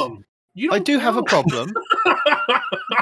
But I'll give you an example, right? You're the outlier, dude. There are many of us. We're not. It's not just me. Uh-huh. I saw many sad YouTube videos about that this week, in fact. Oh, wow. I mean, I'll just take, for example, 2 Fell Winter's Helms. They're both solar elements, but they have a different stat distribution in their stats, 161, 163. But the way their stats are lined out works with one build with like melee, one works with discipline. Now, I want to keep both of those because they work in different ways for different builds. I'd keep them in different elements or change them into different elements. But it's the stat distribution on them, which is why I've kept 2 of them. I've got like 3 of the Helms of Saint 14 because of the different stat distributions. I've got one that's all across the board. I've got one that's really heavy into strength. And I've got one that is an old one from year 1, which we don't talk about. But anyway, But I keep them because of the different stat distributions. It's you have that because of the different stat distributions, the elements. But now you don't need one for that same build with a different elemental type. But I don't. I've never needed that. There may have been a case where I needed that, but some people do. Some people that go through raids and dungeons and whatnot would have to have certain mods. It may alleviate other people's issues, but it doesn't alleviate my issue in my vault. And it also doesn't alleviate the issue with people that run all three characters. I think what Bungie forget is that they're like you pick one character, you run with that character. The other two characters are kind of secondary. You'll keep maybe one set of armor for each, because if you need to run something, you still need to keep them at a higher power level to go through. Right. But all in all, your main focus is on your hunter. Whereas I focus on all three characters because I love watching the videos and having the different builds and having the different weapons with the different stats or the different perks on them, because so-and-so says it'll be good to use this with this, and they do. Some of them are really good recommendations, and the stat distributions on the armor are different because that's, it works in a certain build that I've seen somewhere else, and I keep those all together and I keep them all, pinned all together as a build. And that's the problem, is that the more and more weapons and the more and more armor, I mean, not so much with the armor these days because I've got kind of the stat different build outs or the stat loadouts that I need for the different builds that I want to kind of do. So armor's all right until I kind of get new armor that comes into it. I then have to rejiggle some of the pieces to fit into that. But that's not so much of a problem. It's more of a problem of the weapons. That the more and more weapons that they put into the game is the issue, because there are good weapons that are still available to use from year one. Yes, you can't use them in PvE, but you can use them in PvP, which was where they are still quite fun to use. You can still use them in competitive, because the light doesn't matter in competitive. Not trials, not Iron Banner, but just regular competitive. So that's the issue that I have, is that the weapons are the main issue, is because they keep giving us more loot that I'm struggling with. But anyway, we're not here to talk about that. We're here to talk about TWABs. My issues are my issues. And power generation. A little bit. But, I mean, you are unique in your issues because, like you said, you focus on all the characters, which... It's a problem, dude. Well, I mean, it's more than that. I'm teasing you. I'm half teasing you. It's more than that, because you not only focus on all of your characters, but you also collect every little thing like possible, dude. And I'm just like, I can respect it, because I'm one of those guys. It's like, it's not a god roll, but it could be one day, type of guys. And I get that, but like, you do that with everything. Weird. But lowering the elemental cost is still a good thing overall. It is. I mean, you might not see it because it doesn't really affect you directly, but for people that play a lot of content and have to constantly swap mods between different armors and swap builds all the damn time, it helps a lot. It really does. Yeah. I'm not arguing the fact that it must alleviate some issues. But it doesn't alleviate. It doesn't help his issues. Yeah, it doesn't help his. It's hoarding. So the last little piece of tease that they put out was the way we're going to create orbs of power are changing. So Bungie said, the idea that you're going to need to masterwork this weapon and use all these materials to generate orbs that you might just use for one activity seems like a tall ask. That seems like a tall order to go do. They also want to act on the consistent player feedback that they like to. We'd all like to generate orbs of power with exotic weapons that don't have catalysts yet, like your, Cloud Strike, Thorn, Thunderlord, Teraba, all the things out there that just don't have a catalyst, so you can't generate orbs, you can't masterwork it. So orb generation on weapon multi-kills will no longer be a function of the weapon's masterwork status, but will instead be provided by a suite of armor mods, which will be unlocked automatically for all players, which plug into the helmet armor mod socket. So instead of masterworking your weapons, you're going to get free, handed to you on a platter, a suite of helmet mods. Each of these mods will supply orb generation for all weapons that you have equipped of a particular damage type. So a single mod will cover multiple weapons in your arsenal, if they share a damage type. This also applies to weapons that change damage types like Hard Light or kinetic weapons with Osmosis. They will create they'll also continue to create the exotic catalyst over the next few seasons, but in the meantime, you'll be able to generate orbs with anything matching the damage type of what you put on in your helmet mod. Which See, now, that's the key word there. That's the key word right there, right? So, the damage type. Do they mean, like, elemental? Do they mean kinetic? Do they mean auto-rifled? Because, like, let's say, for example... Elemental damage right type. Now, that's right why you use the Hard Light as an example. Right. But right now, what does that do for kinetics, then? Is kinetic just always going to drop orbs? No. Exactly. You're going to need to put on the kinetic mod. Right now, if you... You're also going to need to put on the stasis mod. You're also going to need to put on the solar, the arc, but the you can't put on all of them on the one helmet piece. Got to spec into it, my friend. Yeah. But you can't.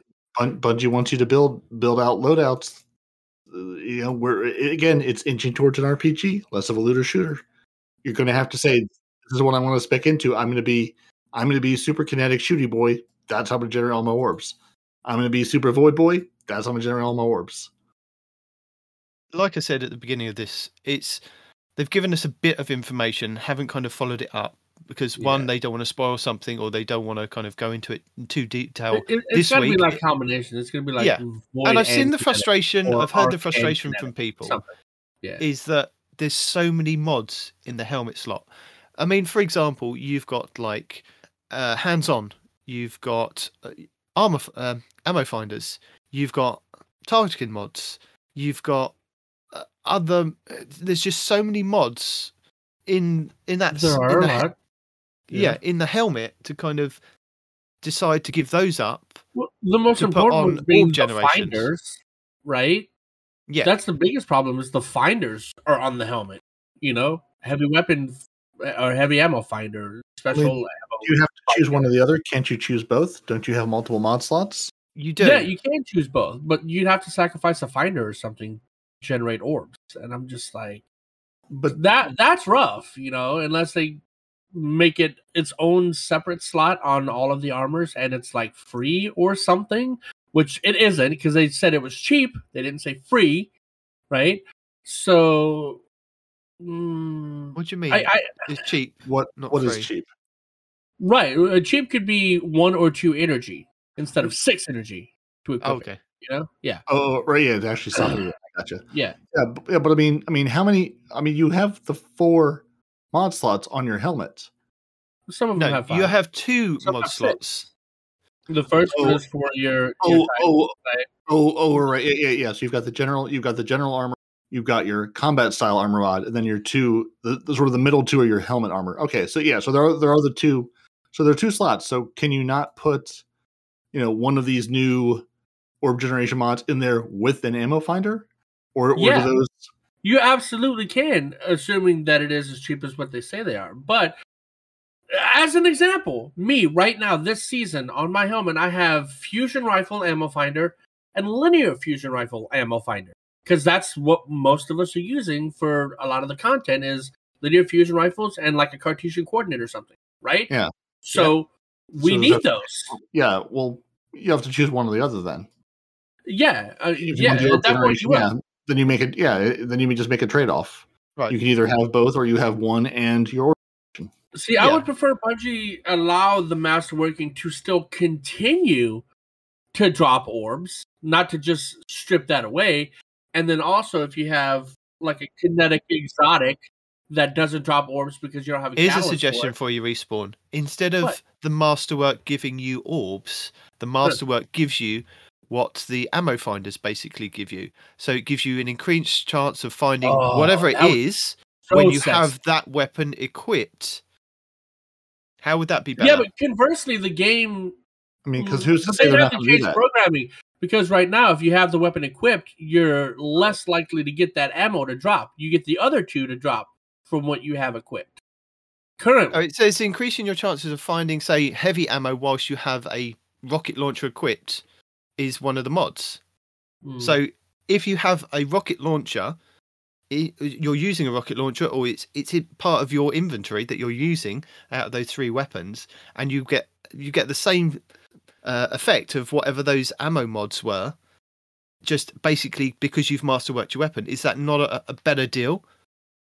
It's a better deal than what we're currently thinking about, but it's worse in the fact that right now, the way the game works is if I have a heavy weapon out and I'm mowing down enemies, odds are I'm going to see special drop, not heavy. If I have a special weapon out, I'm more likely to see heavy ammo than special, because that's how it is. They give you the ammo for the gun you're not using. They've specified this like a year, 2 years ago, whatever, right? And if you're using your primary, you're more likely to see the other two drop than the primary, right? So if I have to have a heavy in order to drop heavy, and that heavy is something like a rocket launcher where you don't have a ton of ammo, that's not really economical, you know? In that aspect alone. Using it, just having it equipped. You're mowing down people with your wrist runner, and you've got the rocket launcher on. Those wrist runner kills will generate your heavy ammo. So just like on you.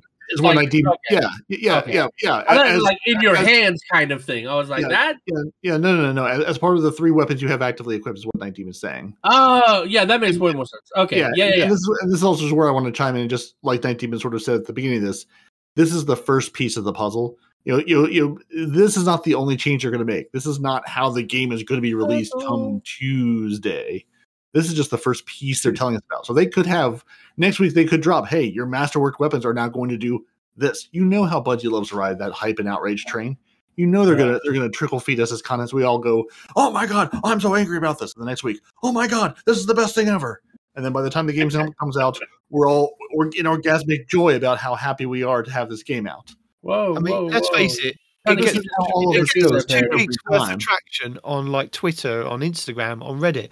That they give us something that's half baked or a half piece of information, people get up, you know, really angry about. They talk about it for a week. Bungie come out with, oh, this is what we, you know, the other part of the page we didn't turn it over and tell you until now. And then people are going, well, I wish they would have. And that's another week of them being in the social media spotlight. It could also be Bungie just using us as a cheap way to figure out whether or not their change is going to be good, right?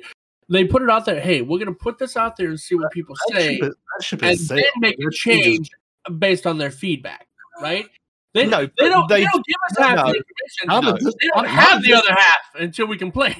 Not at this point. This content is done. This is written. They're not making big game changes at this point in the release cycle. They are QA testing this thing that comes out in a month. Like they are not.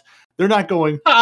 You know, testing something. Maybe there's something that they could tweak. Maybe there's a small change they could go. Oh, we're thinking about X or Y that they might finalize, but they're not going to like revamp anything major at this point in the release cycle. That is not going to happen. Yeah, this isn't absolutely using the twop to launch 1,000 YouTube videos. Yeah, it is frustrating when it's like they've stopped mid sentence. What did I say earlier? Free publicity. Mm-hmm. No such thing as bad publicity. Yeah. If it is just as simple as that they've swapped those mods around, for example, I'm not saying that it is, but if I'm saying if they've swapped masterworking orbs goes as a mod, and the mod that was for generating ammo whilst wielding a weapon is now on a masterworked weapon, if that's what they come out with next week, you'll know that they've intentionally done this because they could have said that. It's not spoiling anything. It's not a game-breaking thing. It's just that they've swapped one mod to be a perk. That's all it's going to be. I'm not saying that that is, but if that's what they come out with, something as simple as that that's what the masterwork weapons now give you, and they alleviate some of the pressure that's on those helmet mods with the amount that we've suddenly got on there. There's got to be something good that you still want to masterwork a weapon. Otherwise, giving it extra bump in stats is okay, but the orb generation was a good thing. Although they're small orbs, who cares? Anyway, let's wait until they come out with something in the next couple of weeks, or even in the Witch Queen, and then we can say whether we hate it or we love it. Legit good news to think about, though, right? Yeah, is hear me out. No, starting on Tuesday. This Tuesday. Apparently, Tuesday. No, Tuesday. The Tuesday. The Tuesday. So, starting on Tuesday. So that's February 22nd, our hand cannons, 2022. Our scout rifles and our pulse rifles will have inherent full auto. I am so looking forward to it, right? Like, there's not a downside I can see to just inherent full auto. Ah, oh, that's so nice. That's why I've been slapping that full auto retrofit mod into it. Yes. It makes me smile. Last night, so that Scott Rainfellow was talking about the Nightwatch, right? The one that everybody uses for most of their content, right? I have rapid hit and explosive payload, and initially I would have to have, I would have to have like a backup magazine, and I know this doesn't make any sense, but hear me out. I'd have to have the backup magazine because I would need it to like finish off the oracles and whatnot, right? But I took off my backup magazine and put on full auto, and I was able to kill all three oracles without having to reload for the last one. And I was like, defuh? You know, when you have full auto on a weapon like the Nightwatch, it fires better. It feels better, right? You don't have to, you know, pull, and potentially take yourself off target, especially if you're playing on mouse and keyboard, right? You just hold it down, and you keep it on the target, dude. It feels so good. I'm sorry. Yeah, it's one less thing to think about. I mean, that's why I slapped it on to pull. Like, I've got a Darkest Before. I slapped it on, but I took an Iron Banner this week because I don't have to, you know, especially on a fast firing pulse. If I just have to worry about keeping my reticle on target and not having to pull the trigger too, I can be more deadly and more accurate. Yeah, like it's not like, you know, changing my gameplay. It's not like, oh my god, I'm 10x better. It's like, no, it makes me a little bit better because it's one less thing I, with my old man reflexes, have to worry about. I think it makes it a lot better. I put one on last season's Grid Skipper. I have a couple of God rolled Grid Skippers, and I put that bad boy on there. 100 times better. Out the box. I was like, this is dumb. This is stupid good, dude. It really is. And the next season, we're going to have it inherently. I really hope it's backwards compatible. And not just on the new scouts, the new hand cannons, the new pulse rifles. I mean, it's going to be a setting. It's going to be a setting in the game itself. That's the full order. I mean, so it is going to be backward compatible because it's going to be compatible to everything you're touching. I hope. I mean, it's an accessibility setting. That's literally why they're making it. That's why they gave us a full order retrofit this season as a stopgap between here and there. Like, it's going to be like you go to your settings, you change your colorblind options, and you can turn on your full auto. Like, it's going to be in that accessibility setting somewhere. That's what they're building it for. So it's going to affect all the things it'll be able to affect when you toggle it on in the game. Now, is it going to be, you know, which in my head should mean it affects everything. Like, right now, you can only put the full auto retrofit on certain weapons. Like, I mean, obviously, because something still only going to put on certain weapons after the fact. It's still just going to be the hand cannons, pulses, and scouts. Same weapon.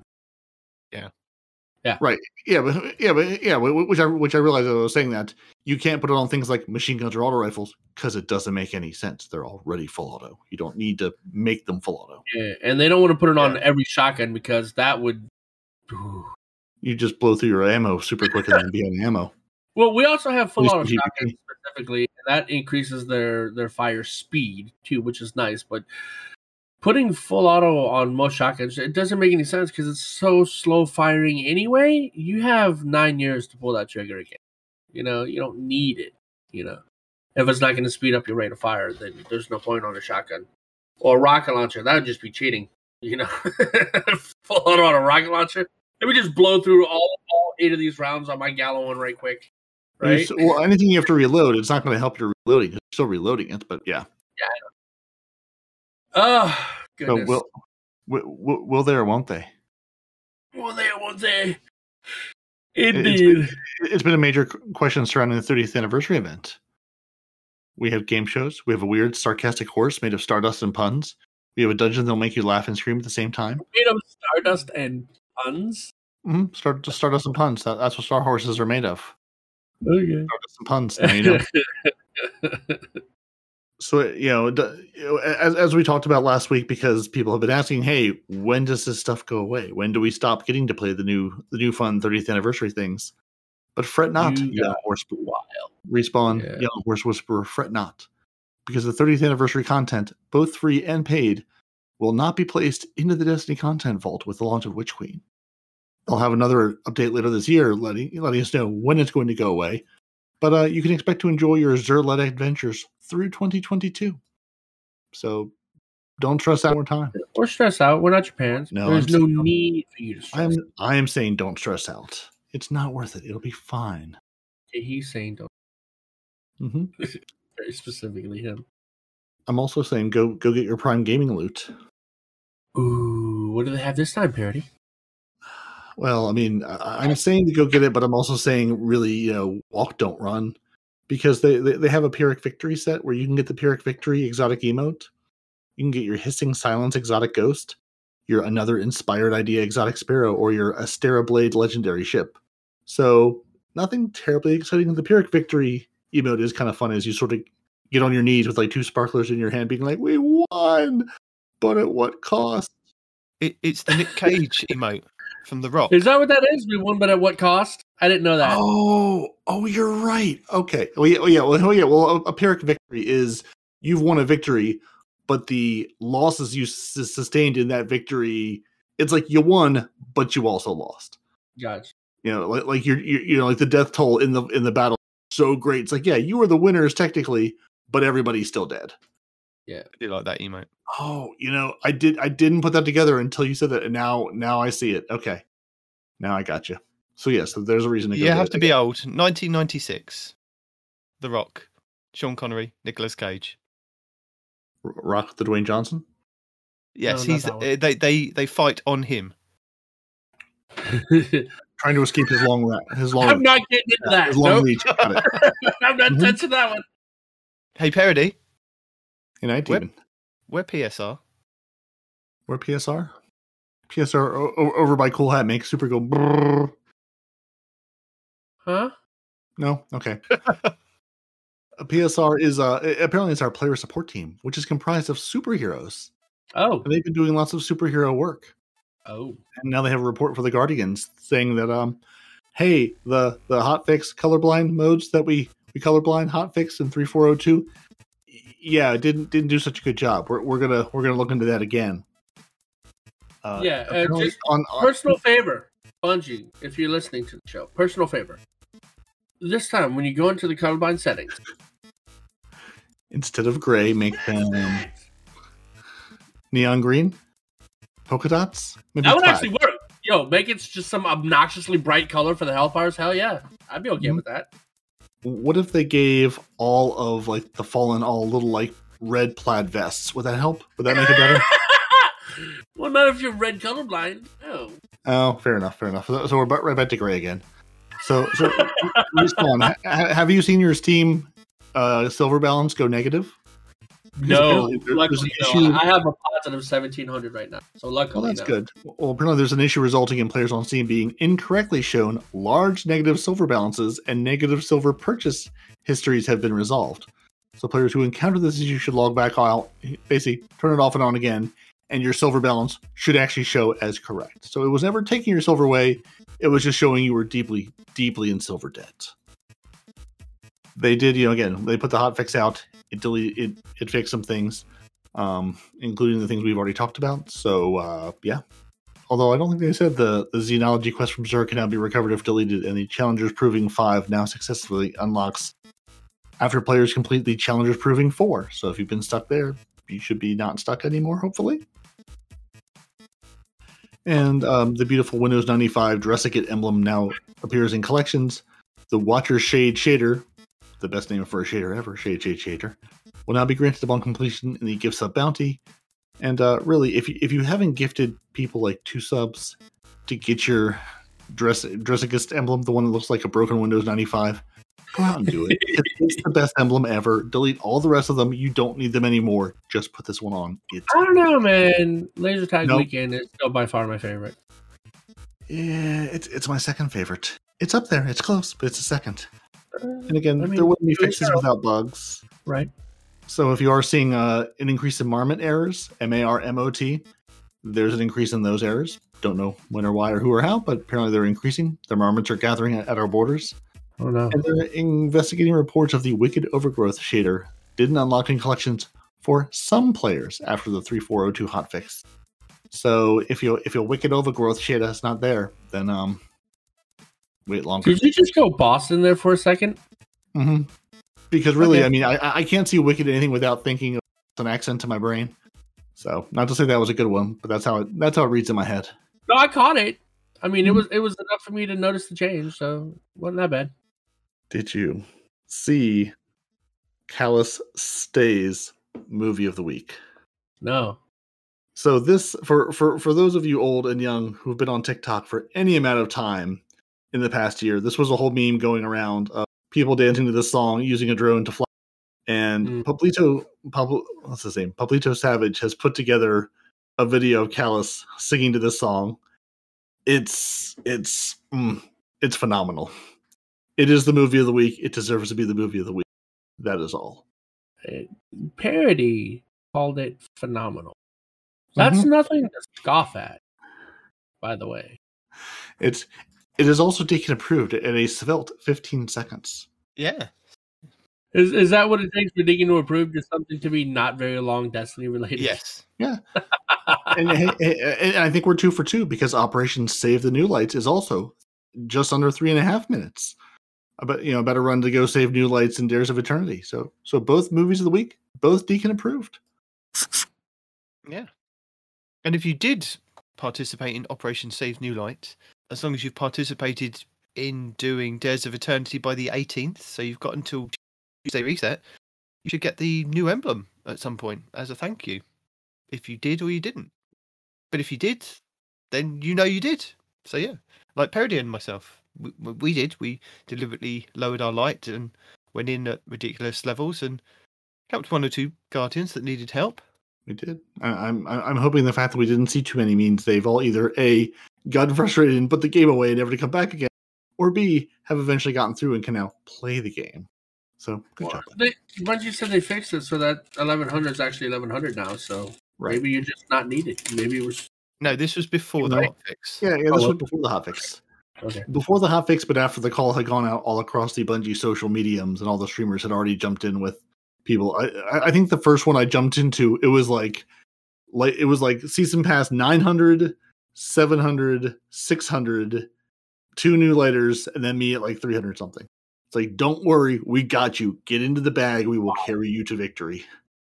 Wow! So it just cracked me up. Like the entire spectrum of Destiny from day 1 to day 4,300. Oh my god! What was the number?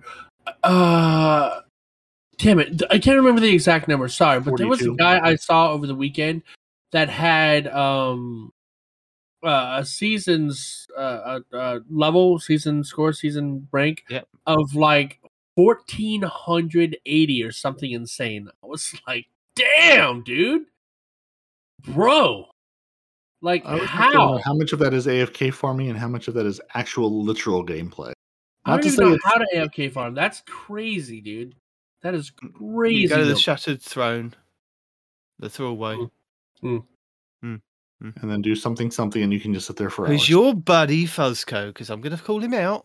Did that at the beginning of the season. Gasp! No. Anyway, for those asking, the Threads of Lost Ventures into Looking Good continues, and they've already seen so many incredible submissions. They'll be sharing their next batch of winners here soon. But for now, keep inspiring us with those looks? What's looks? Looks. Why don't I just put looks? I don't know what that word is. To enter, share a shot of your Guardian's appearance page.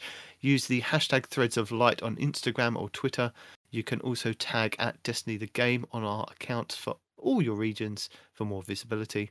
And they'll have more to share over the next couple of weeks, including more on Gambit, weapon crafting, and a few other goodies that they can't wait to show off. So stay tuned, and in the meantime, stay fresh and be kind. I can do one of those things. The Respawn. What up? The people want it.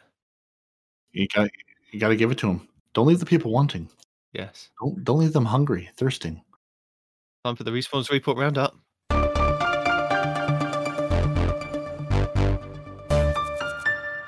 It is my turn to do stuff. I got stuff to do. Move this over here. Where is my stuff at? It's Respawn's Report Roundup. That did not make any sense. No, I'm totally done saying it. I'm sorry. Paul Tassi replies to this one right here. It says, this is from K. Omar. Sandbox lead Kevin Yanes retweeted this, so I think that solidifies that. So referring to the tweet, annual expansions are a good time for system level changes since they get so much more playtest time over a longer duration compared to a normal season. We don't like that the desire for exotic catalysts is largely driven by the orbs of power generation they provide. No, who said that? Look, catalysts for exotic weapons are wanted because they change the behavior of the exotic weapons and 9 times out of 10 make them better. I could give a damn less if it generated orbs. It helps, but the reason people want them is because it makes the weapons better. But who tells you these things? Who's lying to you, Bungie? Point them out to me because they're giving you bad info, dude. Anyway, so skipping that sentence because that's just a lie. Weapon differentiation. If I have 2 void adaptive hand cannons, one from the Suros Foundry and one from the latest raid, why do I care about one more than the other? The stats tend to be fairly close. Perk pools can be different, but there are only so many perks. And if it's a stretch to say that the perk pool gives the weapon its identity, we've got something shipping on all new and reissued weapons in the Witch Queen that addresses the issue directly, and we are working to expand the same solution to all weapons that drop in the future. All weapons are going to get all perks. Congratulations.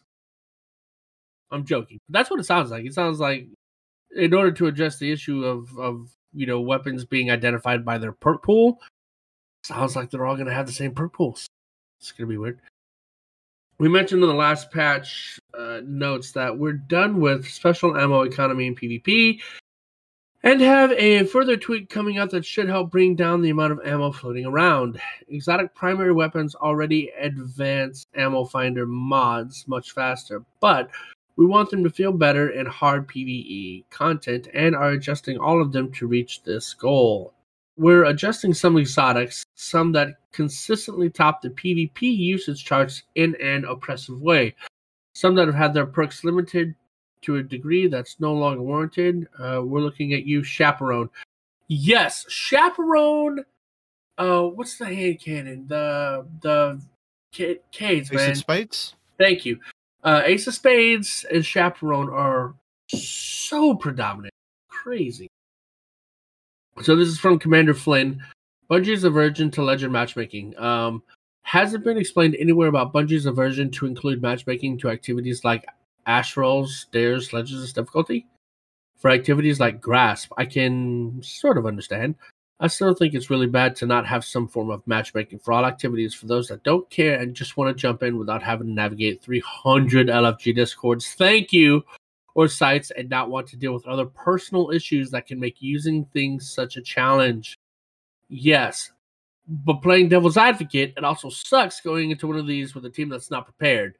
Like if you have a Grandmaster Nightfall, for example, that let's say they have matchmaking and everybody comes in solar, well, now you don't have Void or Arc to take care of the other shields. You're boned, right? So there are two sides to that coin. I can go both ways on that one. This one is from DMG.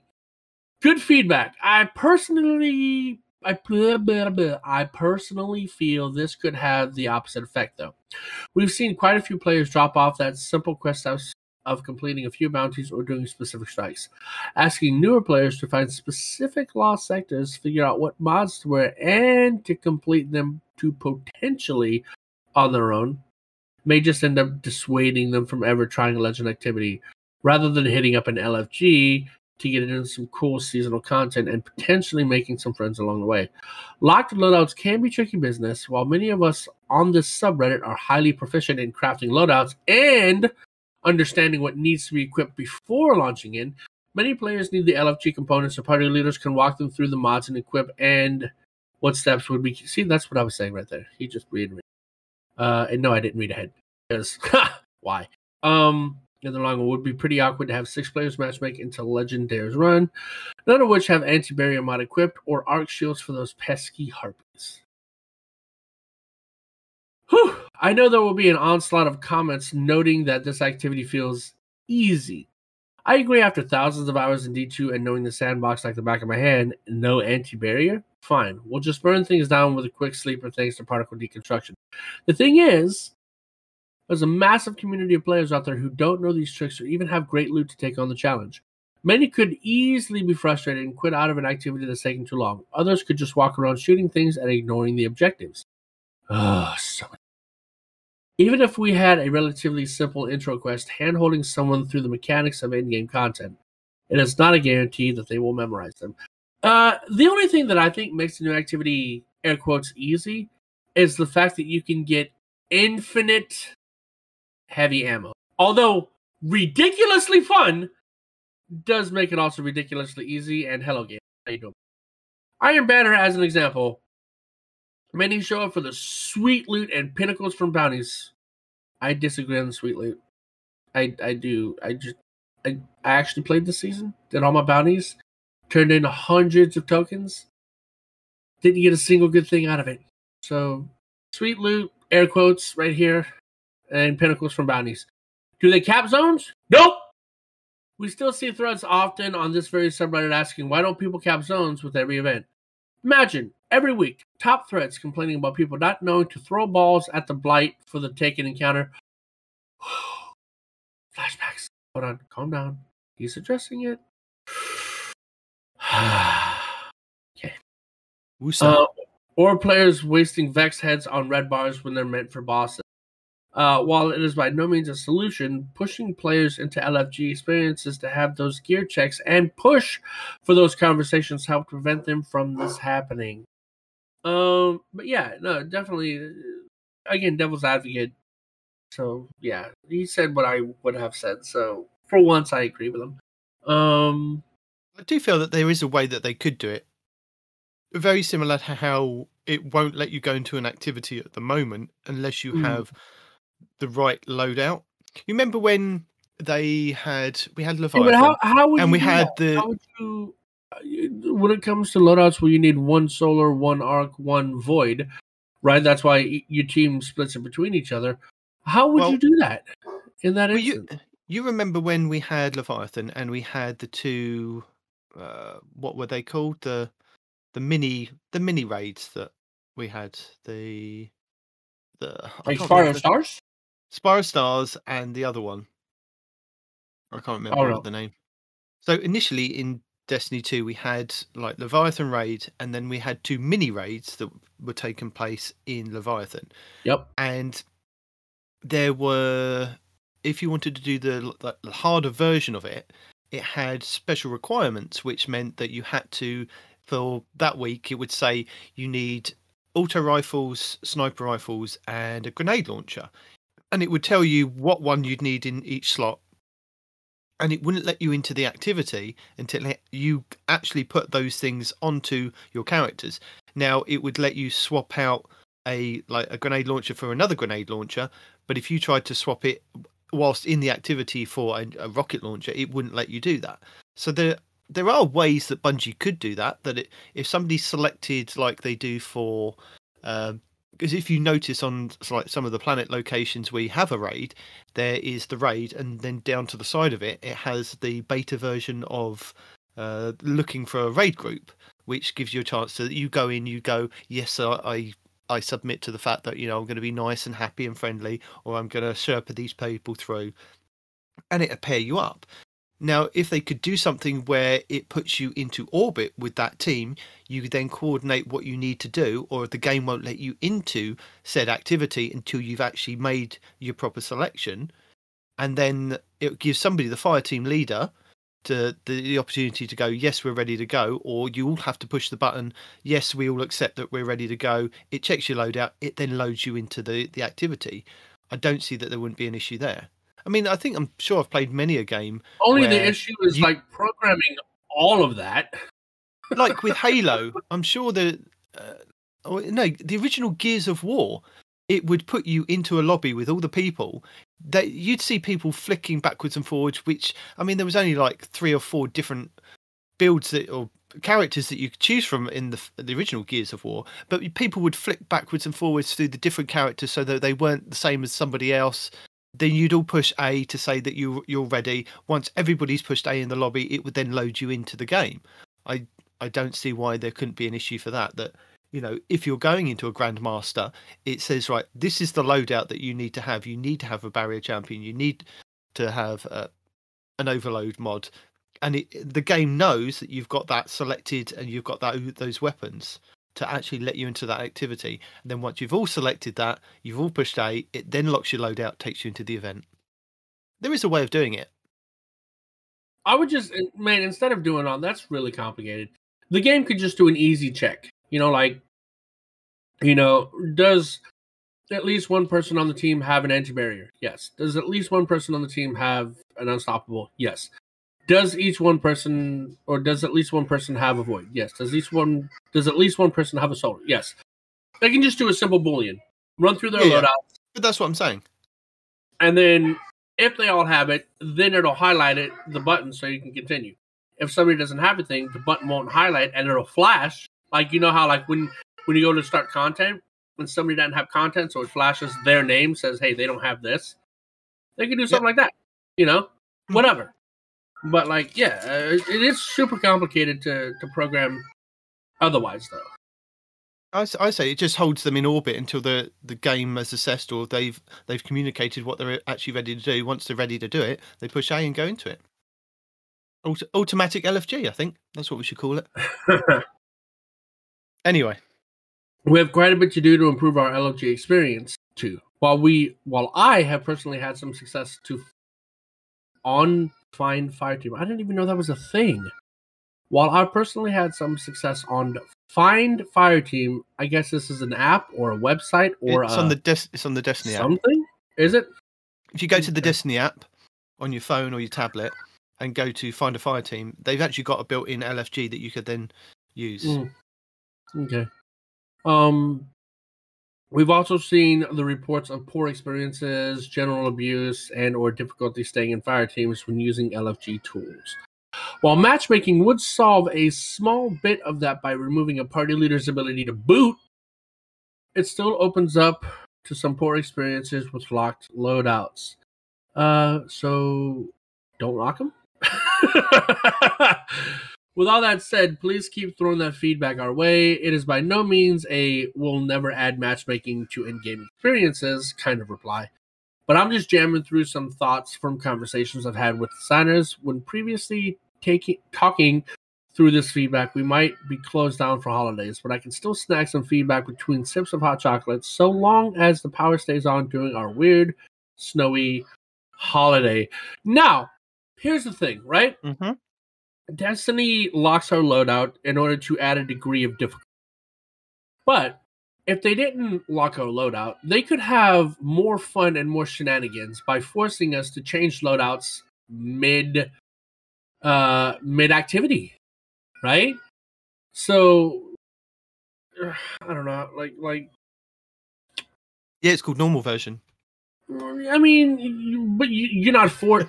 If you have the right loadout, you're never forced to swap your loadout, right? Because everybody's got something for every occasion, right? Mm-hmm. But what if you couldn't? What if there was like a fourth thing that you had to have on somebody, and everybody can only have like one thing, right? And then Bungie throws a fourth in the mix. Well, this forces you to change loadouts. At least one person does between, you know, point A and point B.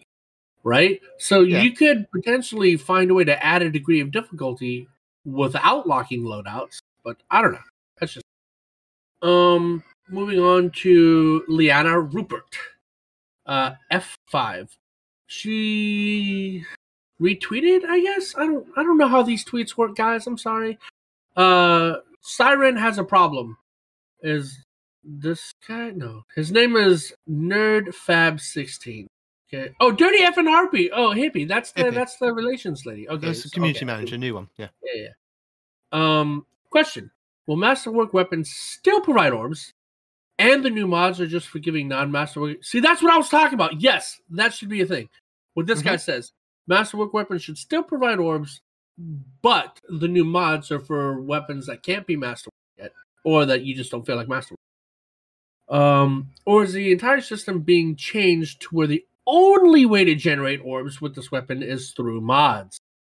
DMG said, per the TWAB, orb generation and weapon multi-kills will no longer be a function of a weapon's masterwork status, but will instead be provided by a suite of armor mod. So very plain. It's Masterwork weapons do not drop orbs. So aside from giving you a boost in one stat, it sounds like Masterwork weapon doesn't do anything for you. DMG says, stay tuned for a future Weapons Focus 12. Lots of fun news to cover in the next few weeks. He's replying to a Kujay, who says, I'm seeing people being upset about orb generation being based on armor mods instead of weapon Masterwork status, but is there a potentially huge upside? Oh, sorry, but there is a potentially huge upside. Well, let's see what that is. Basically, stay tuned, yeah. Yeah. Josh, at Not Angry, by the way, is talking to DMG, says the issues with the colorblind mode are still present. As a colorblind person who can't really see radar or effectively play PvP without them, I literally cannot play Iron Banner right now, which as a PvP main means it's pointless for me to even play Destiny. Is there a fix soon? He says, team is targeting next week. Stay tuned for Bungie help updates. I don't guess you need to take a drink. He did say next week, but still kind of meh. V, Ancient Internet Cryptid, at Ulmtra. I don't know how to say it. Says, would it be possible to add a customization option for UI color settings to alleviate the issues and appease both colorblind visually impaired and non-colorblind visually impaired players? He says, not in the short term, but it's something I can discuss with folks to see if it's possible for the future. Great feedback, and thanks for the reply.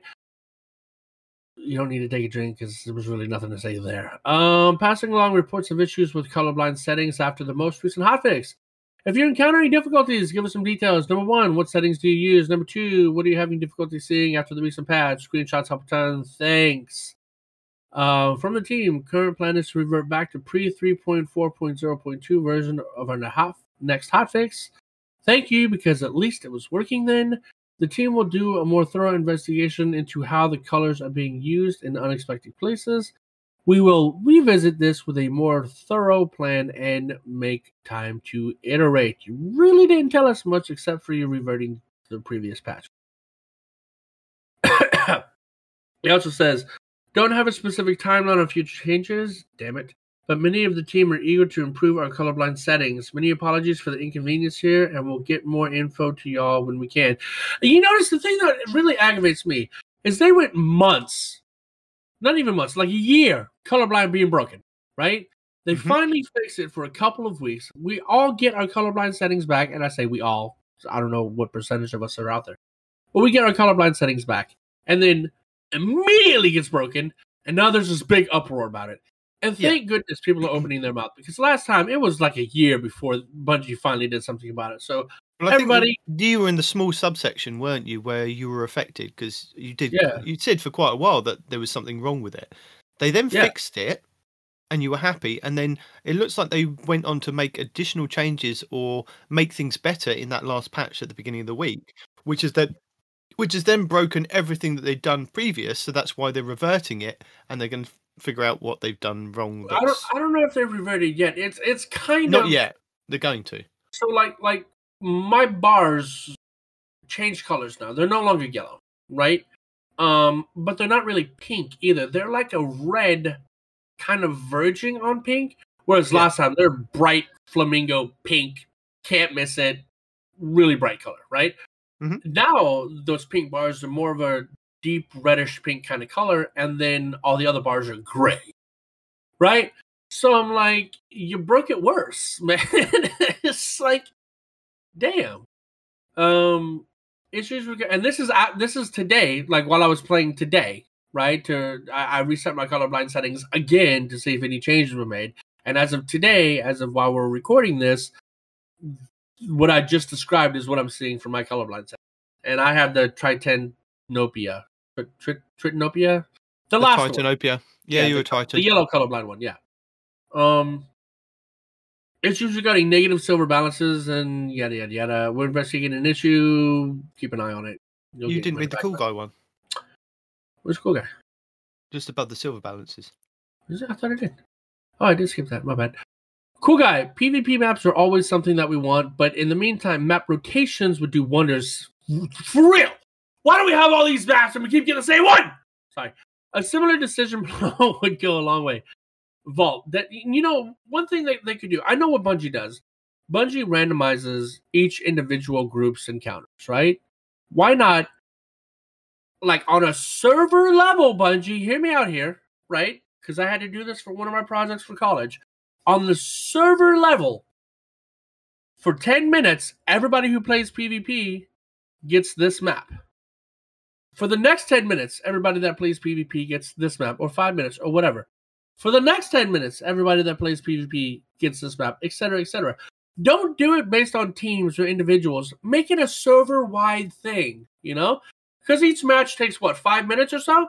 So make it so that every 5 minutes, server-wide, the maps change, you know? Every now and again, a guy might get a map twice in a row, whatever, but that's only if his match only lasted 2 or 3 minutes, right? Yeah. But as a whole, I think that would really alleviate a lot of people's complaints about map rotation. Just put it on a server rotation, dude. Put all of your maps on a server rotation in order and just cycle that, you know? Because then maybe even people would know what's coming next, right? So you played enough, you're a PvP main long enough, you know that, hey, we're on this map, so that means next map is going to be this. Ooh, I love the next map, right? And you get hyped for the next map. Or you might want to skip the next map. You know, hey, now I can take a 5-minute break to go get something to drink because I don't want to play the next map. There's a lot of things that could happen, both good and bad, from doing that, right? But I see more good in having server-wide map rotations on a loop than bad. So if you do this, Bungie, my name is No One Respawns in Real Life, right? Just Respawn. You could, because I know you sponsor some people, you could sponsor us for these ideas, right? I would say, you know, royalties or whatever, but a sponsorship would work just as fine. But yeah, I'm just saying. Cool guy, Vault, Dead Cliffs, Convergence, Twilight Gap, The Fortress, Add Back, Solitude, Meltdown, Retribution, Gambler's Ruin. DMG says, I remember Gambler's Ruin, Meltdown, and Solitude all having incredibly similar spawn issues to Dead Cliffs in 6v6. Sandbox was a bit different back then, but it was easy to lock a team down in a small zone for repeat spawns and domination. What do you dislike about Fortress? He also replies, and to remind folks, totally fine sharing opinions and debating maps. Let's keep it civil. Love seeing feedback on this kind of stuff. Okay. Next one was the silver thing we already discussed earlier. Now, happening in Destiny 2 right now. Season of the Lost. Destiny's current season is poised for an epic conclusion as the events lead directly into the launch of the Witch Queen. Mara Sov, Queen of the Awoken, is close to freeing Savathun. By freeing, I think what they're trying to say is rid her of her worm. From Destiny News, from today's press release for hashtag Destiny 2 News, the Witch Queen trailer. Spoilers next up. Lots of spoilers. Be warned. 10-second warning. Leaks. Spoilers next up. Lots of spoilers. Be warned. 10-second warning. Leaks. And... Is that 10 seconds? Have you given people 10 seconds? Have you given them the official 10 seconds? Hey, you're the editor. You give them 10 seconds. Yeah, but you've got 10 seconds to your Twitch people because they might not want to know. Well, I mean, you and I arguing has definitely been more than 10 seconds. So I think we should have preferenced this, that these are leaks that could spoil the Witch Queen.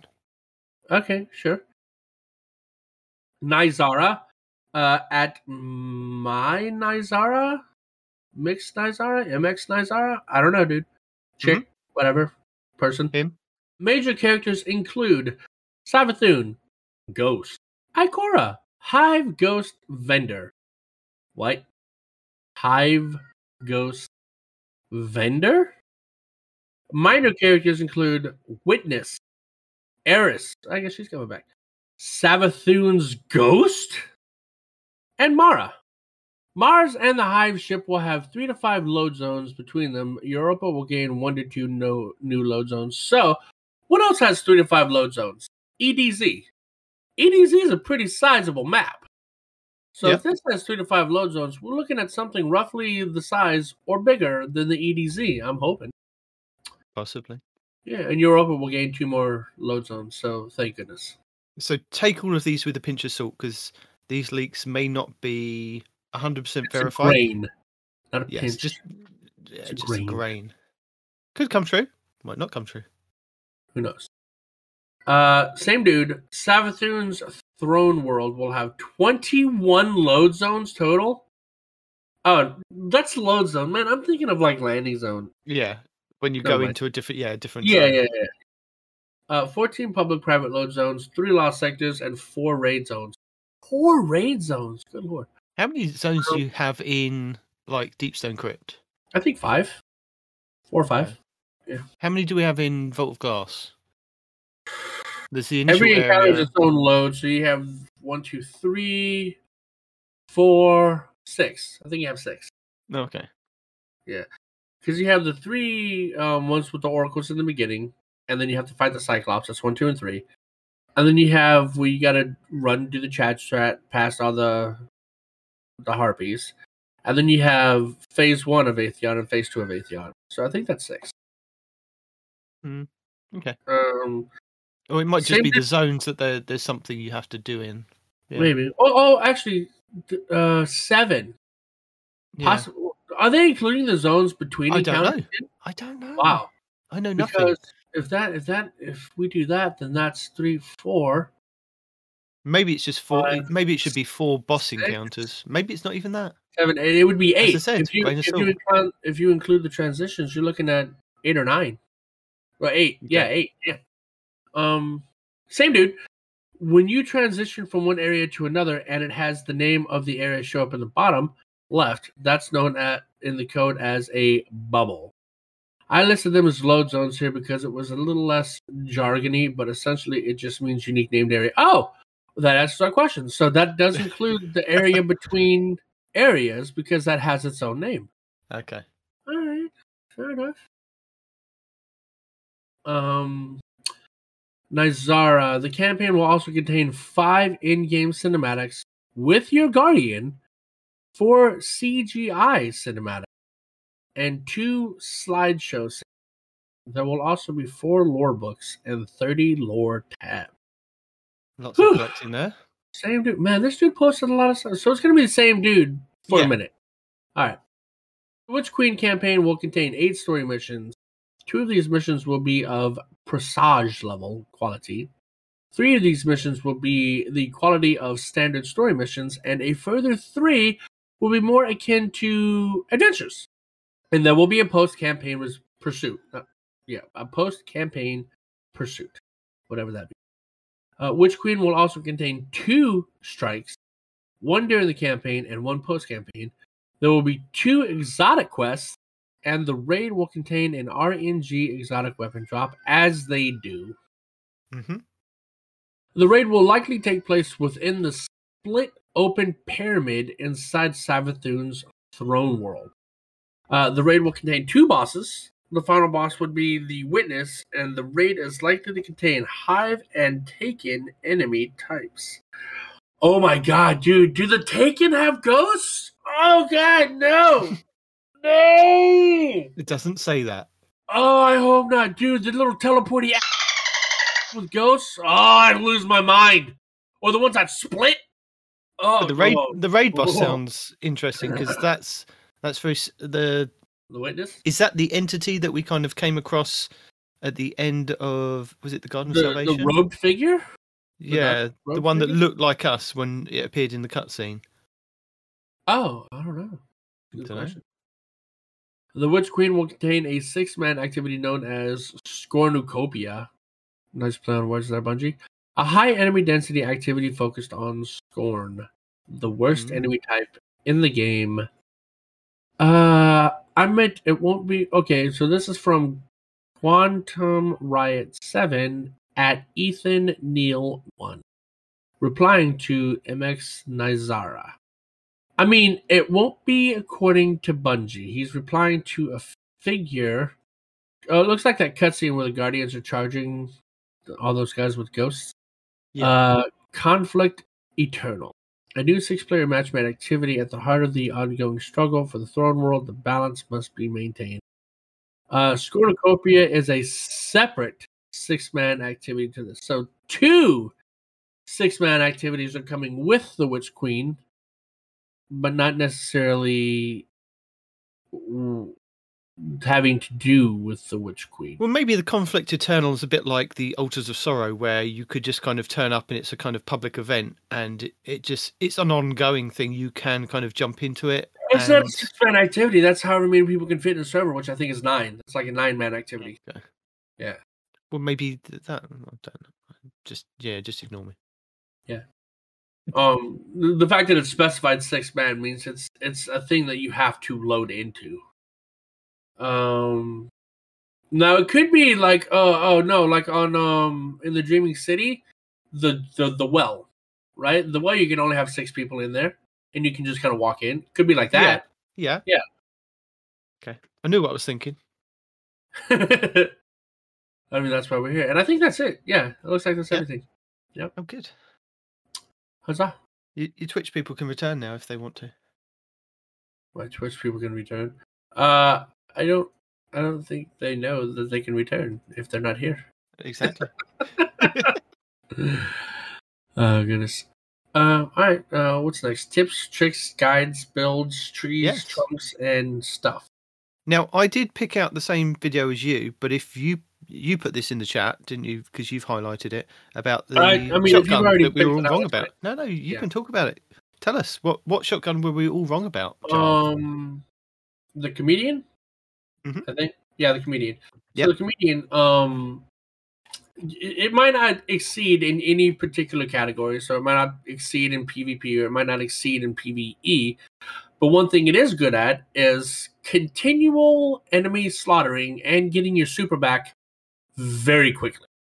Because I believe it's the only shotgun in the game that can roll with subsistence and thresh. I think, because I think the new shotgun can roll with subsistence and Vorpal, but not subsistence and thresh. Let me double check that before I lie to you. Look, at the end of the day, Jarv recommends it because it can roll with certain perks that either generate your super really quickly, or just and have unlimited ammo. And ammo not unlimited ammo. You never have to reload. Is the thing on his video? It says fast supers and unlimited ammo. I'm just quoting what Jarv is saying. Right, but I don't want to lead people astray. No, let's Jarv lead them astray. We're just telling them to watch his video. That will lead them astray. It is a good video. So, hold on, let me just find that new shotgun because what the hell's it called? Wastelander. Yes, the Wastelander's quite a popular one.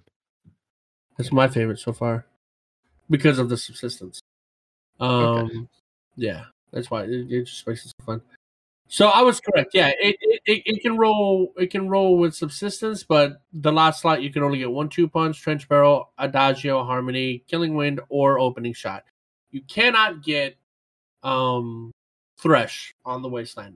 So uniquely, the comedian you can get thresh and subsistence on that gun, and that's good for a couple of reasons. Subsistence, especially with a shotgun, you only need the one shot usually to kill an enemy.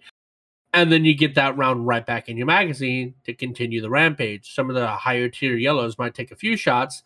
You finish them off, and then you get one round back in your magazine to continue your rampage again, right? And this whole time, you're getting these kills. You're also, getting super energy from Thresh, right?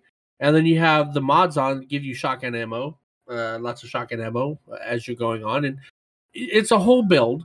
But basically, the comedian, especially because that can become adept, so you can get the adept comedian, still has those same perks, but it has better stats, and you can put adept mods on it, making it even better. So, yeah, that gun exceeds in PvE super generation and just insane rampage. You could potentially take it into PvP.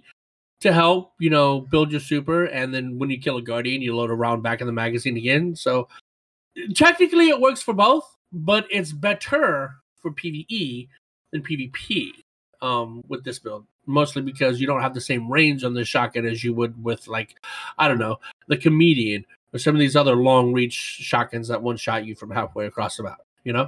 Yeah, and to get your adept comedian, you have to do the Grandmaster version of the Nightfall. And I think, I may be wrong about this, but I think the comedian will be up next week in the loot pool. Well, it was up last week and this week. Because last week, You got it this week, did you? No, I didn't get any this week. I got it last week when it was that and a different weapon. It was that and the Swarm. That's right. So I was getting that and the Swarm last week. This week, it's that or the Shadow Price Auto Rifle. So if they're having it next week, that's 3 weeks in a row to get the shotgun. I don't know. Right. I don't know the rotation. I didn't realize it was already up again this week. Yeah, I thought it would be up like every couple of weeks, but okay, it'll be up in the rotation at some point. So just keep your ears to the ground and see what's available for the Grandmasters each week. I believe it's one new one and one old, or the last season's rotation of weapons, isn't it? That's available. Yes. Yeah. Okay. You threw me off there for a second. I was like, what? Yeah. So if you are interested in looking at a better breakdown of the trailer that we had dropped this week, then you can go and check out Alistair Cross's video, because he talks a bit more coherently than we did about it and doesn't go off on tangents for half an hour. So I'll link that in the show notes. The guys over at the TDT have decided to put together a really good video this week regarding Crucible having a problem, and it to do with matchmaking and people falling off. And they've come up with a really unique idea of setting up their own kind of private lobbies for Control. And you can head over to their Discord and find out all the information about it. And they do go over it in the video. But it's essentially people continually playing the game and playing it in a safe environment and not having to worry about people wielding like the top, I think it was the top 20 weapons in PvP. So there is a long list from the Charlemagne bot that you can kind of look up, or it does have it in their Discord, because I did check it out, of what weapons you're not allowed to take into these Control matches.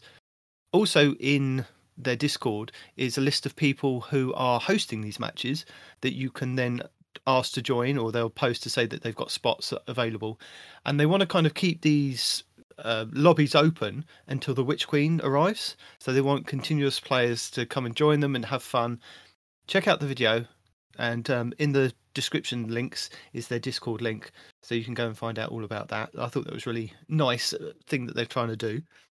Ebontis and Fallout this week have got some of the weapons that you may want to look at for going into the Witch Queen.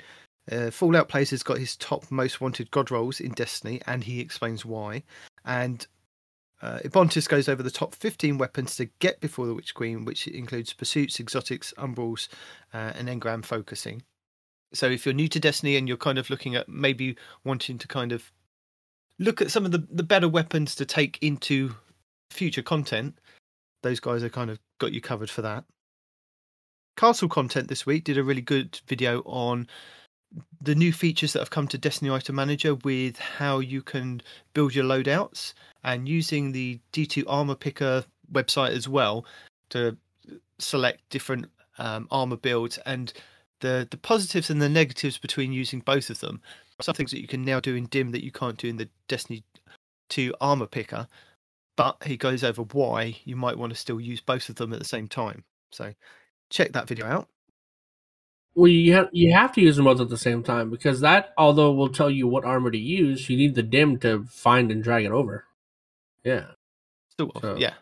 You always use them both. Also, there's I'm not sure whether it's a new feature, but he points out there's a feature that you could basically share your loadout on Destiny Item Manager and give it to your friend, and they can build the same loadout as you, or very similar, because depending on what they've got armor-wise. Yeah, exactly. It will kind of help build that out, but he goes into a bit more detail of it, so he explains why. Nice. Also, Cami Cakes this week did Iron Banner God Rolls and why you might want to go after them. So I know we've got Iron Banner this week, but potentially we've got one more Iron Banner coming up before the Witch Queen. So check that video out. So if you miss Iron Banner this week, there may be some of the weapons that you may be able to get going into the Witch Queen or further expansions, but have a look at that. Above did a good video this week, 10 essential PvE tips to improve at Destiny 2. So this is going from noob to pro, as he puts it. Very good for new light players coming into the game of what not to do, what to do with regards of how to play the game and different things. So check that one out. Spider Sides this week with his transmog fashion has got Skeletor for the hunters. So if you want to look like Skeletor from He-Man, he's got a build for you for that. Nice. A really good one from Plunder the Booty this week was the best Trials build. It was so toxic, but good. And this is a Destiny 2 Warlock build using the enhanced Axiom Bolts. That's the one. Oh. So using Axiom Bolts, they rolled into Trials with 3 Warlocks using Axiom Bolts. These things have been enhanced so much that they literally, all 3 of them were throwing the Axiom Bolts and killing the opposite team. And they... with the build that he's put together, can get his Axiom Bolt back in about 21, 22 seconds. Yeah, but one Hunter by itself can't do that. Not Hunter, Warlock. Warlock, sorry. Yeah, he can. One Warlock can get it back, but they were rolling into Trials with 3 of them. Well, I'm talking about the one Axiom Bolt can't secure a kill from full health. No, but he said it's literally, you throw out the Axiom Bolt, they'll either shoot the Axiom Bolt, shoot you, or run away. So you've got a better chance at kind of just doming them or just hitting them with a hand cannon. There's gameplay, there's a setup. Go check it out. I know you're a bit dubious about this one, but look at it. It's really interesting. And to follow up on that one, yeah. Brave X Hero did a get one hit kill Axiom Bolt Adrenaline Junkie build. Now this again is with the Warlock, so you could look at both of the videos and think of how to kind of spec into it.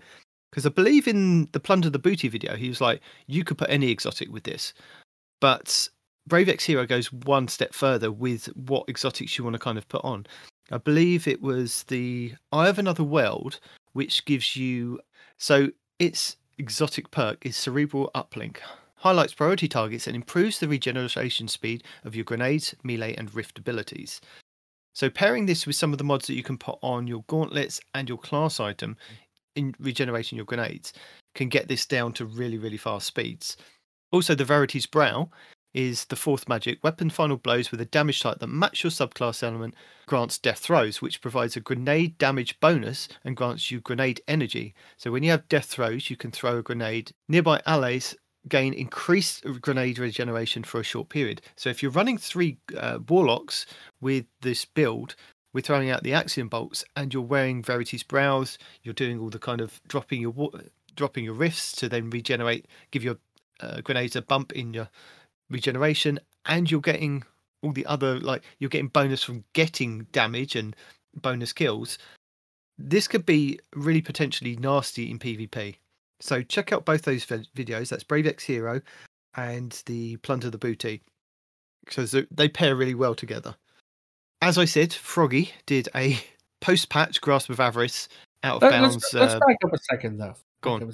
Back up in a second. You said Brave X Heroes and Plunder the Booty pair up well together. In that order.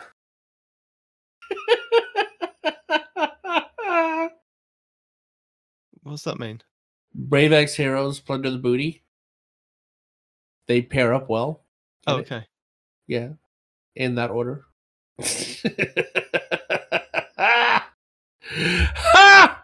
kids. What's wrong with you? What's wrong with you? You said it. Anyway, as I said, Froggy has done a post-patch Fallen Shield Cheese post-patch for the Grasp of Avarice. Check that out. Abbey Hour did a video on better than Particle Deconstructor with Grandmaster Nightfall solar builds with Withering Heat. Now this is a mod that you can get from your artifact, which if you spec into a solar subclass and you get like grenade damage, melee damage, any ability damage on an enemy, it gives you, I think it affects champions basically. And she was using the Gjallarhorn with this, literally downing like the champions in a Grandmaster Nightfall really, really quickly. So it's not kind of stay back, pepper them. It's like you throw out your fusion grenade, you get the damage on them, they're suppressed. You can just Gjallarhorn one rocket, that's it. They're down and out for the count. So check that video out because that was quite interesting. And finally, Sneaky Beaver. I knew you were going to laugh. Has his Witch Queen prep guide. Now, this is going over what bounties you might want to hoard and what bounties you might not want to hoard, what activities you might want to do and what things not to do. So it's his prep guide, but I thought I'd throw it in there because, as Respawn said, we've got about 6 weeks left. So you can be slowly doing these and hanging on to these to help you get a boost on your battle pass or your season pass for next season, which will help unlock your artifact a lot quicker. Now, as we have in previous seasons, you don't get given your artifact until you've kind of completed, I believe it's like the first or second mission. Normally, you have to kind of do the first mission, go back to the tower, and somebody goes, here you go, here's an artifact. There is a mission to get the artifact. Yes. Yeah. So the best thing to do is go and play it until you get your artifact. Then start popping all your bounties that you've kind of saved up, which will then kind of increase your XP. Don't be like me, one of the seasons where I did not that. Yeah, I mean, it will still increase your XP and unlock your battle pass, but when you come to your artifact, you'll go, well, hang on a minute, I've got all this XP on my season pass, but nothing's happened on here. It's not retroactive. So wait till you've kind of got your artifact, and then you're kind of good to go, basically. It's a lesson hard learned. Hard learned. It is indeed. But I think that's it for me for videos this week.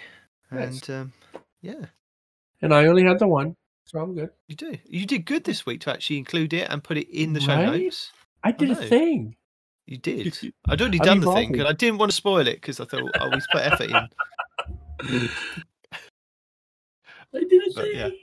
You did a thing. Participated. Moving on. I did want to just kind of put it out there that we have got an upcoming tripod. Now, this is a podcast that we do with our other two affiliated, or I say we're affiliated, we just kind of all talk together. So this is Guardian Hub Podcast and the Guardian Down Podcast. We're all going to get together on the 18th of February, I believe, bar one of us. You know, one of us decides he wants to go on holiday. And the rest of us will all be there. You can't bring your laptop on holiday. Like, what the hell? Whatever. Yeah, I know. Whatever. But we should all be there on the 18th. I think this is going to be, once we've got all the information about the Witch Queen, because this is going to be 4 days before the Witch Queen, so we'll have quite a lot of information to talk about, and it's probably going to be what we're excited about, what we're looking forward to. The last one was 4 hours, no, what was like 4 to 6 hours long. I can't remember. It was 4 to 6 hours long after editing. Yeah. And I'm going to be streaming it live on that day, so somebody will be streaming it as well. That's going to be happening. It's just look. I know a lot of people come to the stream, and that's great, but you really want to see a stream that is just all kind. Y'all thought it was good with Deacon here, When all 9 of us get together minus one, it's ridiculous. It's gonna be bananas. So definitely come hang out for that one. I will be answering questions. I will be presenting you questions to everybody else, and it's going to be chaos, and I love it. So definitely show up. Yeah, I mean, the last time we did do one was just before Beyond Light. So to give you an example, if you want to go back and listen to that one, it's on all our channels. That we did have a slightly different version because I think I edited out all the swearing, and then I added like what we kind of do normally, giving people a bit of Bungie Destiny information before the week ahead. So we had a slightly different version to the unedited versions that I think the other two guys put out on their feeds. But yeah, if you want to go back and check any one of those out, feel free. But yeah, that'll give you a kind of taste of I say it's going to give you a taste. It probably won't give you a taste of what's going to happen. This time it could be all up in the air. Who knows? I hope so. It's going to be chaos. To be wild. Yes. Absolutely. So if we can, we might put something together just to add on to ours again, just to give you a bit of information of what's coming up. If we do know anything that's coming up, because there may not be what's coming next week in Destiny, there may not be an Eververse, there may not be, I doubt there's going to be a Lost Sectors section because that should stop, and there'll be new Lost Sectors, there'll probably be some in the Throne World and on a different location. So until we kind of know that part of information once the Witch Queen drops, I wouldn't be able to tell you all that, but we'll do our best anyway. Which sadly is what we normally do, is our best, and you've seen the results. It's going to be fun. So I'm good. Anything else to add? Well, we did get some feedback this week. So did we get these, didn't you? All right, well, let's check that out. We did. That is, I'm sure it's in our questions and feedback. Here we go. Let's go up, up, up, up, up, up, up. right about there. That's on the 8th. Anything before that? Yes. No, that was it. Yes, yeah. Before that. Okay. All right, so here we go. From Hollywood Zero, he says, "Great discussion. Thanks, guys. Thanks for the feedback." Blink These says, are the YouTube comments.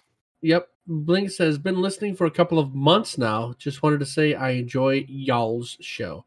Well, you know what? We enjoy y'all showing up. Keep it coming. I almost stopped the vid when I realized it wasn't Destiny time. However, I stuck around and was pretty entertained. Sorry about the batch of molestation, though. That's rough. And it's also from Blink. Yeah, I mean, sometimes when you're in England, weird things happen, dude. It's not what happened. That's not what we heard. Crusher701 says, "I love you guys' podcast. Keep it up." Well, we intend to. We just need you guys to help us increase those numbers so we can convince sponsors. Speaking of sponsors, I reached out to Black Rifle Coffee Company. Did you? Like, legitimately, to see if they'll sponsor us. It was only a couple days ago. I haven't heard anything back yet. But, yeah, I reached out to them to see if maybe they'll sponsor the show, and, you know, whether it's sending me in Parody coffee or sending us all money. Who knows? Let's see what they say. Yeah, they can send you coffee. I would love this. Send me coffee. I spend too much money there. This is by Global Thermonuclear War. Love the name first. Second podcast now. 5-star rating. Listen, guys, and Deacon, I love this. I listen every single week, and I have especially loved the last 2 episodes with Deacon. And I just want you to know, I would 100% pay like $10 to $20 every month just to listen to all 4 of you every week to just ramble on about literally whatever for an hour or 2. I honestly think it would be a great idea to start a second podcast completely raw, unedited, and uncensored, and put it out on Patreon or wherever. So let's make it happen, please. Well, that is something we are actively working. Maybe not that exact idea. Yeah, don't. But Parody, not actively. We're thinking. Yeah. That's as far as it's Parody, got. Parody's got the Patreon going. He just needs to finish it. And I did pass your comments on to Deacon, who was slightly amused. Slightly. That's as far as we've got. We need more stories from Deacon, though. She's got stories. I'm not even giving you any hints because you'll ask her. I have no way to contact her, dude. Exactly. That's a good thing. So how would I ask her? You'd find a way. We did get one email this week from the_Bergen. After an extended absence from Destiny 2, I've returned with the 30th anniversary. With the new dungeon and 6-man activity, I find myself actually wanting to play, hoarding new weapons like I'm the twin of Wilhelm. Your podcast has been the main connection to the game for the last few months that I've stepped away from, and I appreciate your enthusiasm and love for the game. If any of you need a fireteam member, that now crossplay is a thing, I'd be more than happy to be a huckleberry. PSN name, the_Bergen. That's with the 2 underscores. Oh, it's 2 underscores. Yeah, there you go. Bergen, you need to come join our Discord, dude. Because most of the time, here's the thing: so many people reach out. I will send him the link. I will email him the link to you. But this is for everybody. So many people send us their usernames and gamer tags and things like that, right? Which, admittedly, I forget because I have literal documented brain damage. It's not a bit; it's an actual thing. So the best way for us to be able to hang out with you and link up and whatnot is to join, if you're not a clan member, join our Two Titans and a Hunter Discord. If you are a clan member, still join the Two Titans and a Hunter Discord, but also the Frozen Discord. Because we're constantly posting, hey, looking for people to do this, looking for people to do that, who's interested in this, who's interested in that. We have rooms separated for activities. We got all that stuff.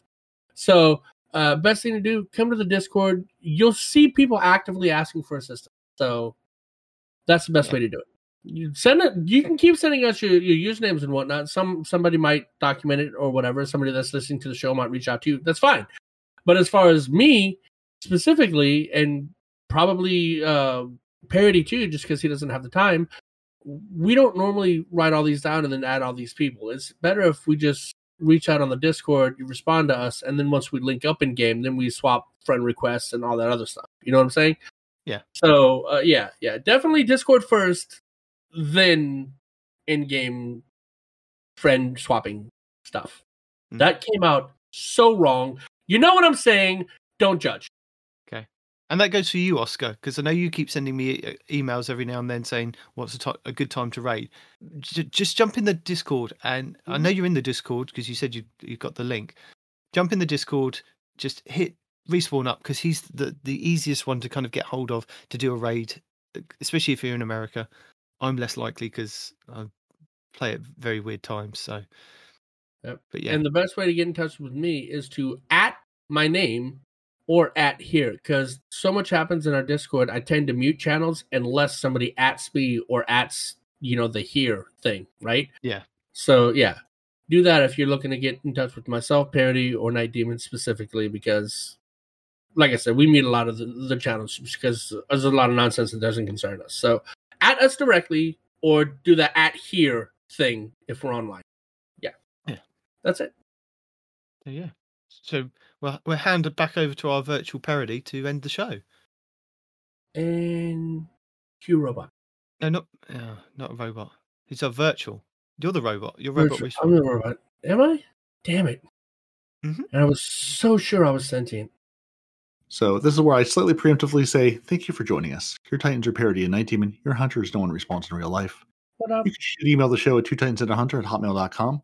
Find us on Twitter at twotitans_hunter. We're on Instagram and Facebook and YouTube and all the places at twotitansandahunter.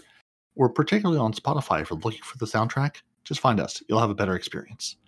You can find all your favorite guardians out there in the world, in the tower, dancing, trying desperately to see the color bars of things with a gray on gray color scheme. I feel attacked. Go on Apple Podcasts, Google Play, Spotify, and everywhere fine podcasts are sold. Watch the show on YouTube this week for Night Demon becoming increasingly angry at two people trying to make jumps through the Glykon. And remember, kids, YouTubers go wee. And with that, gents, say goodbye. Deuces. Hey, stop it. You don't get to do that. Double attacked.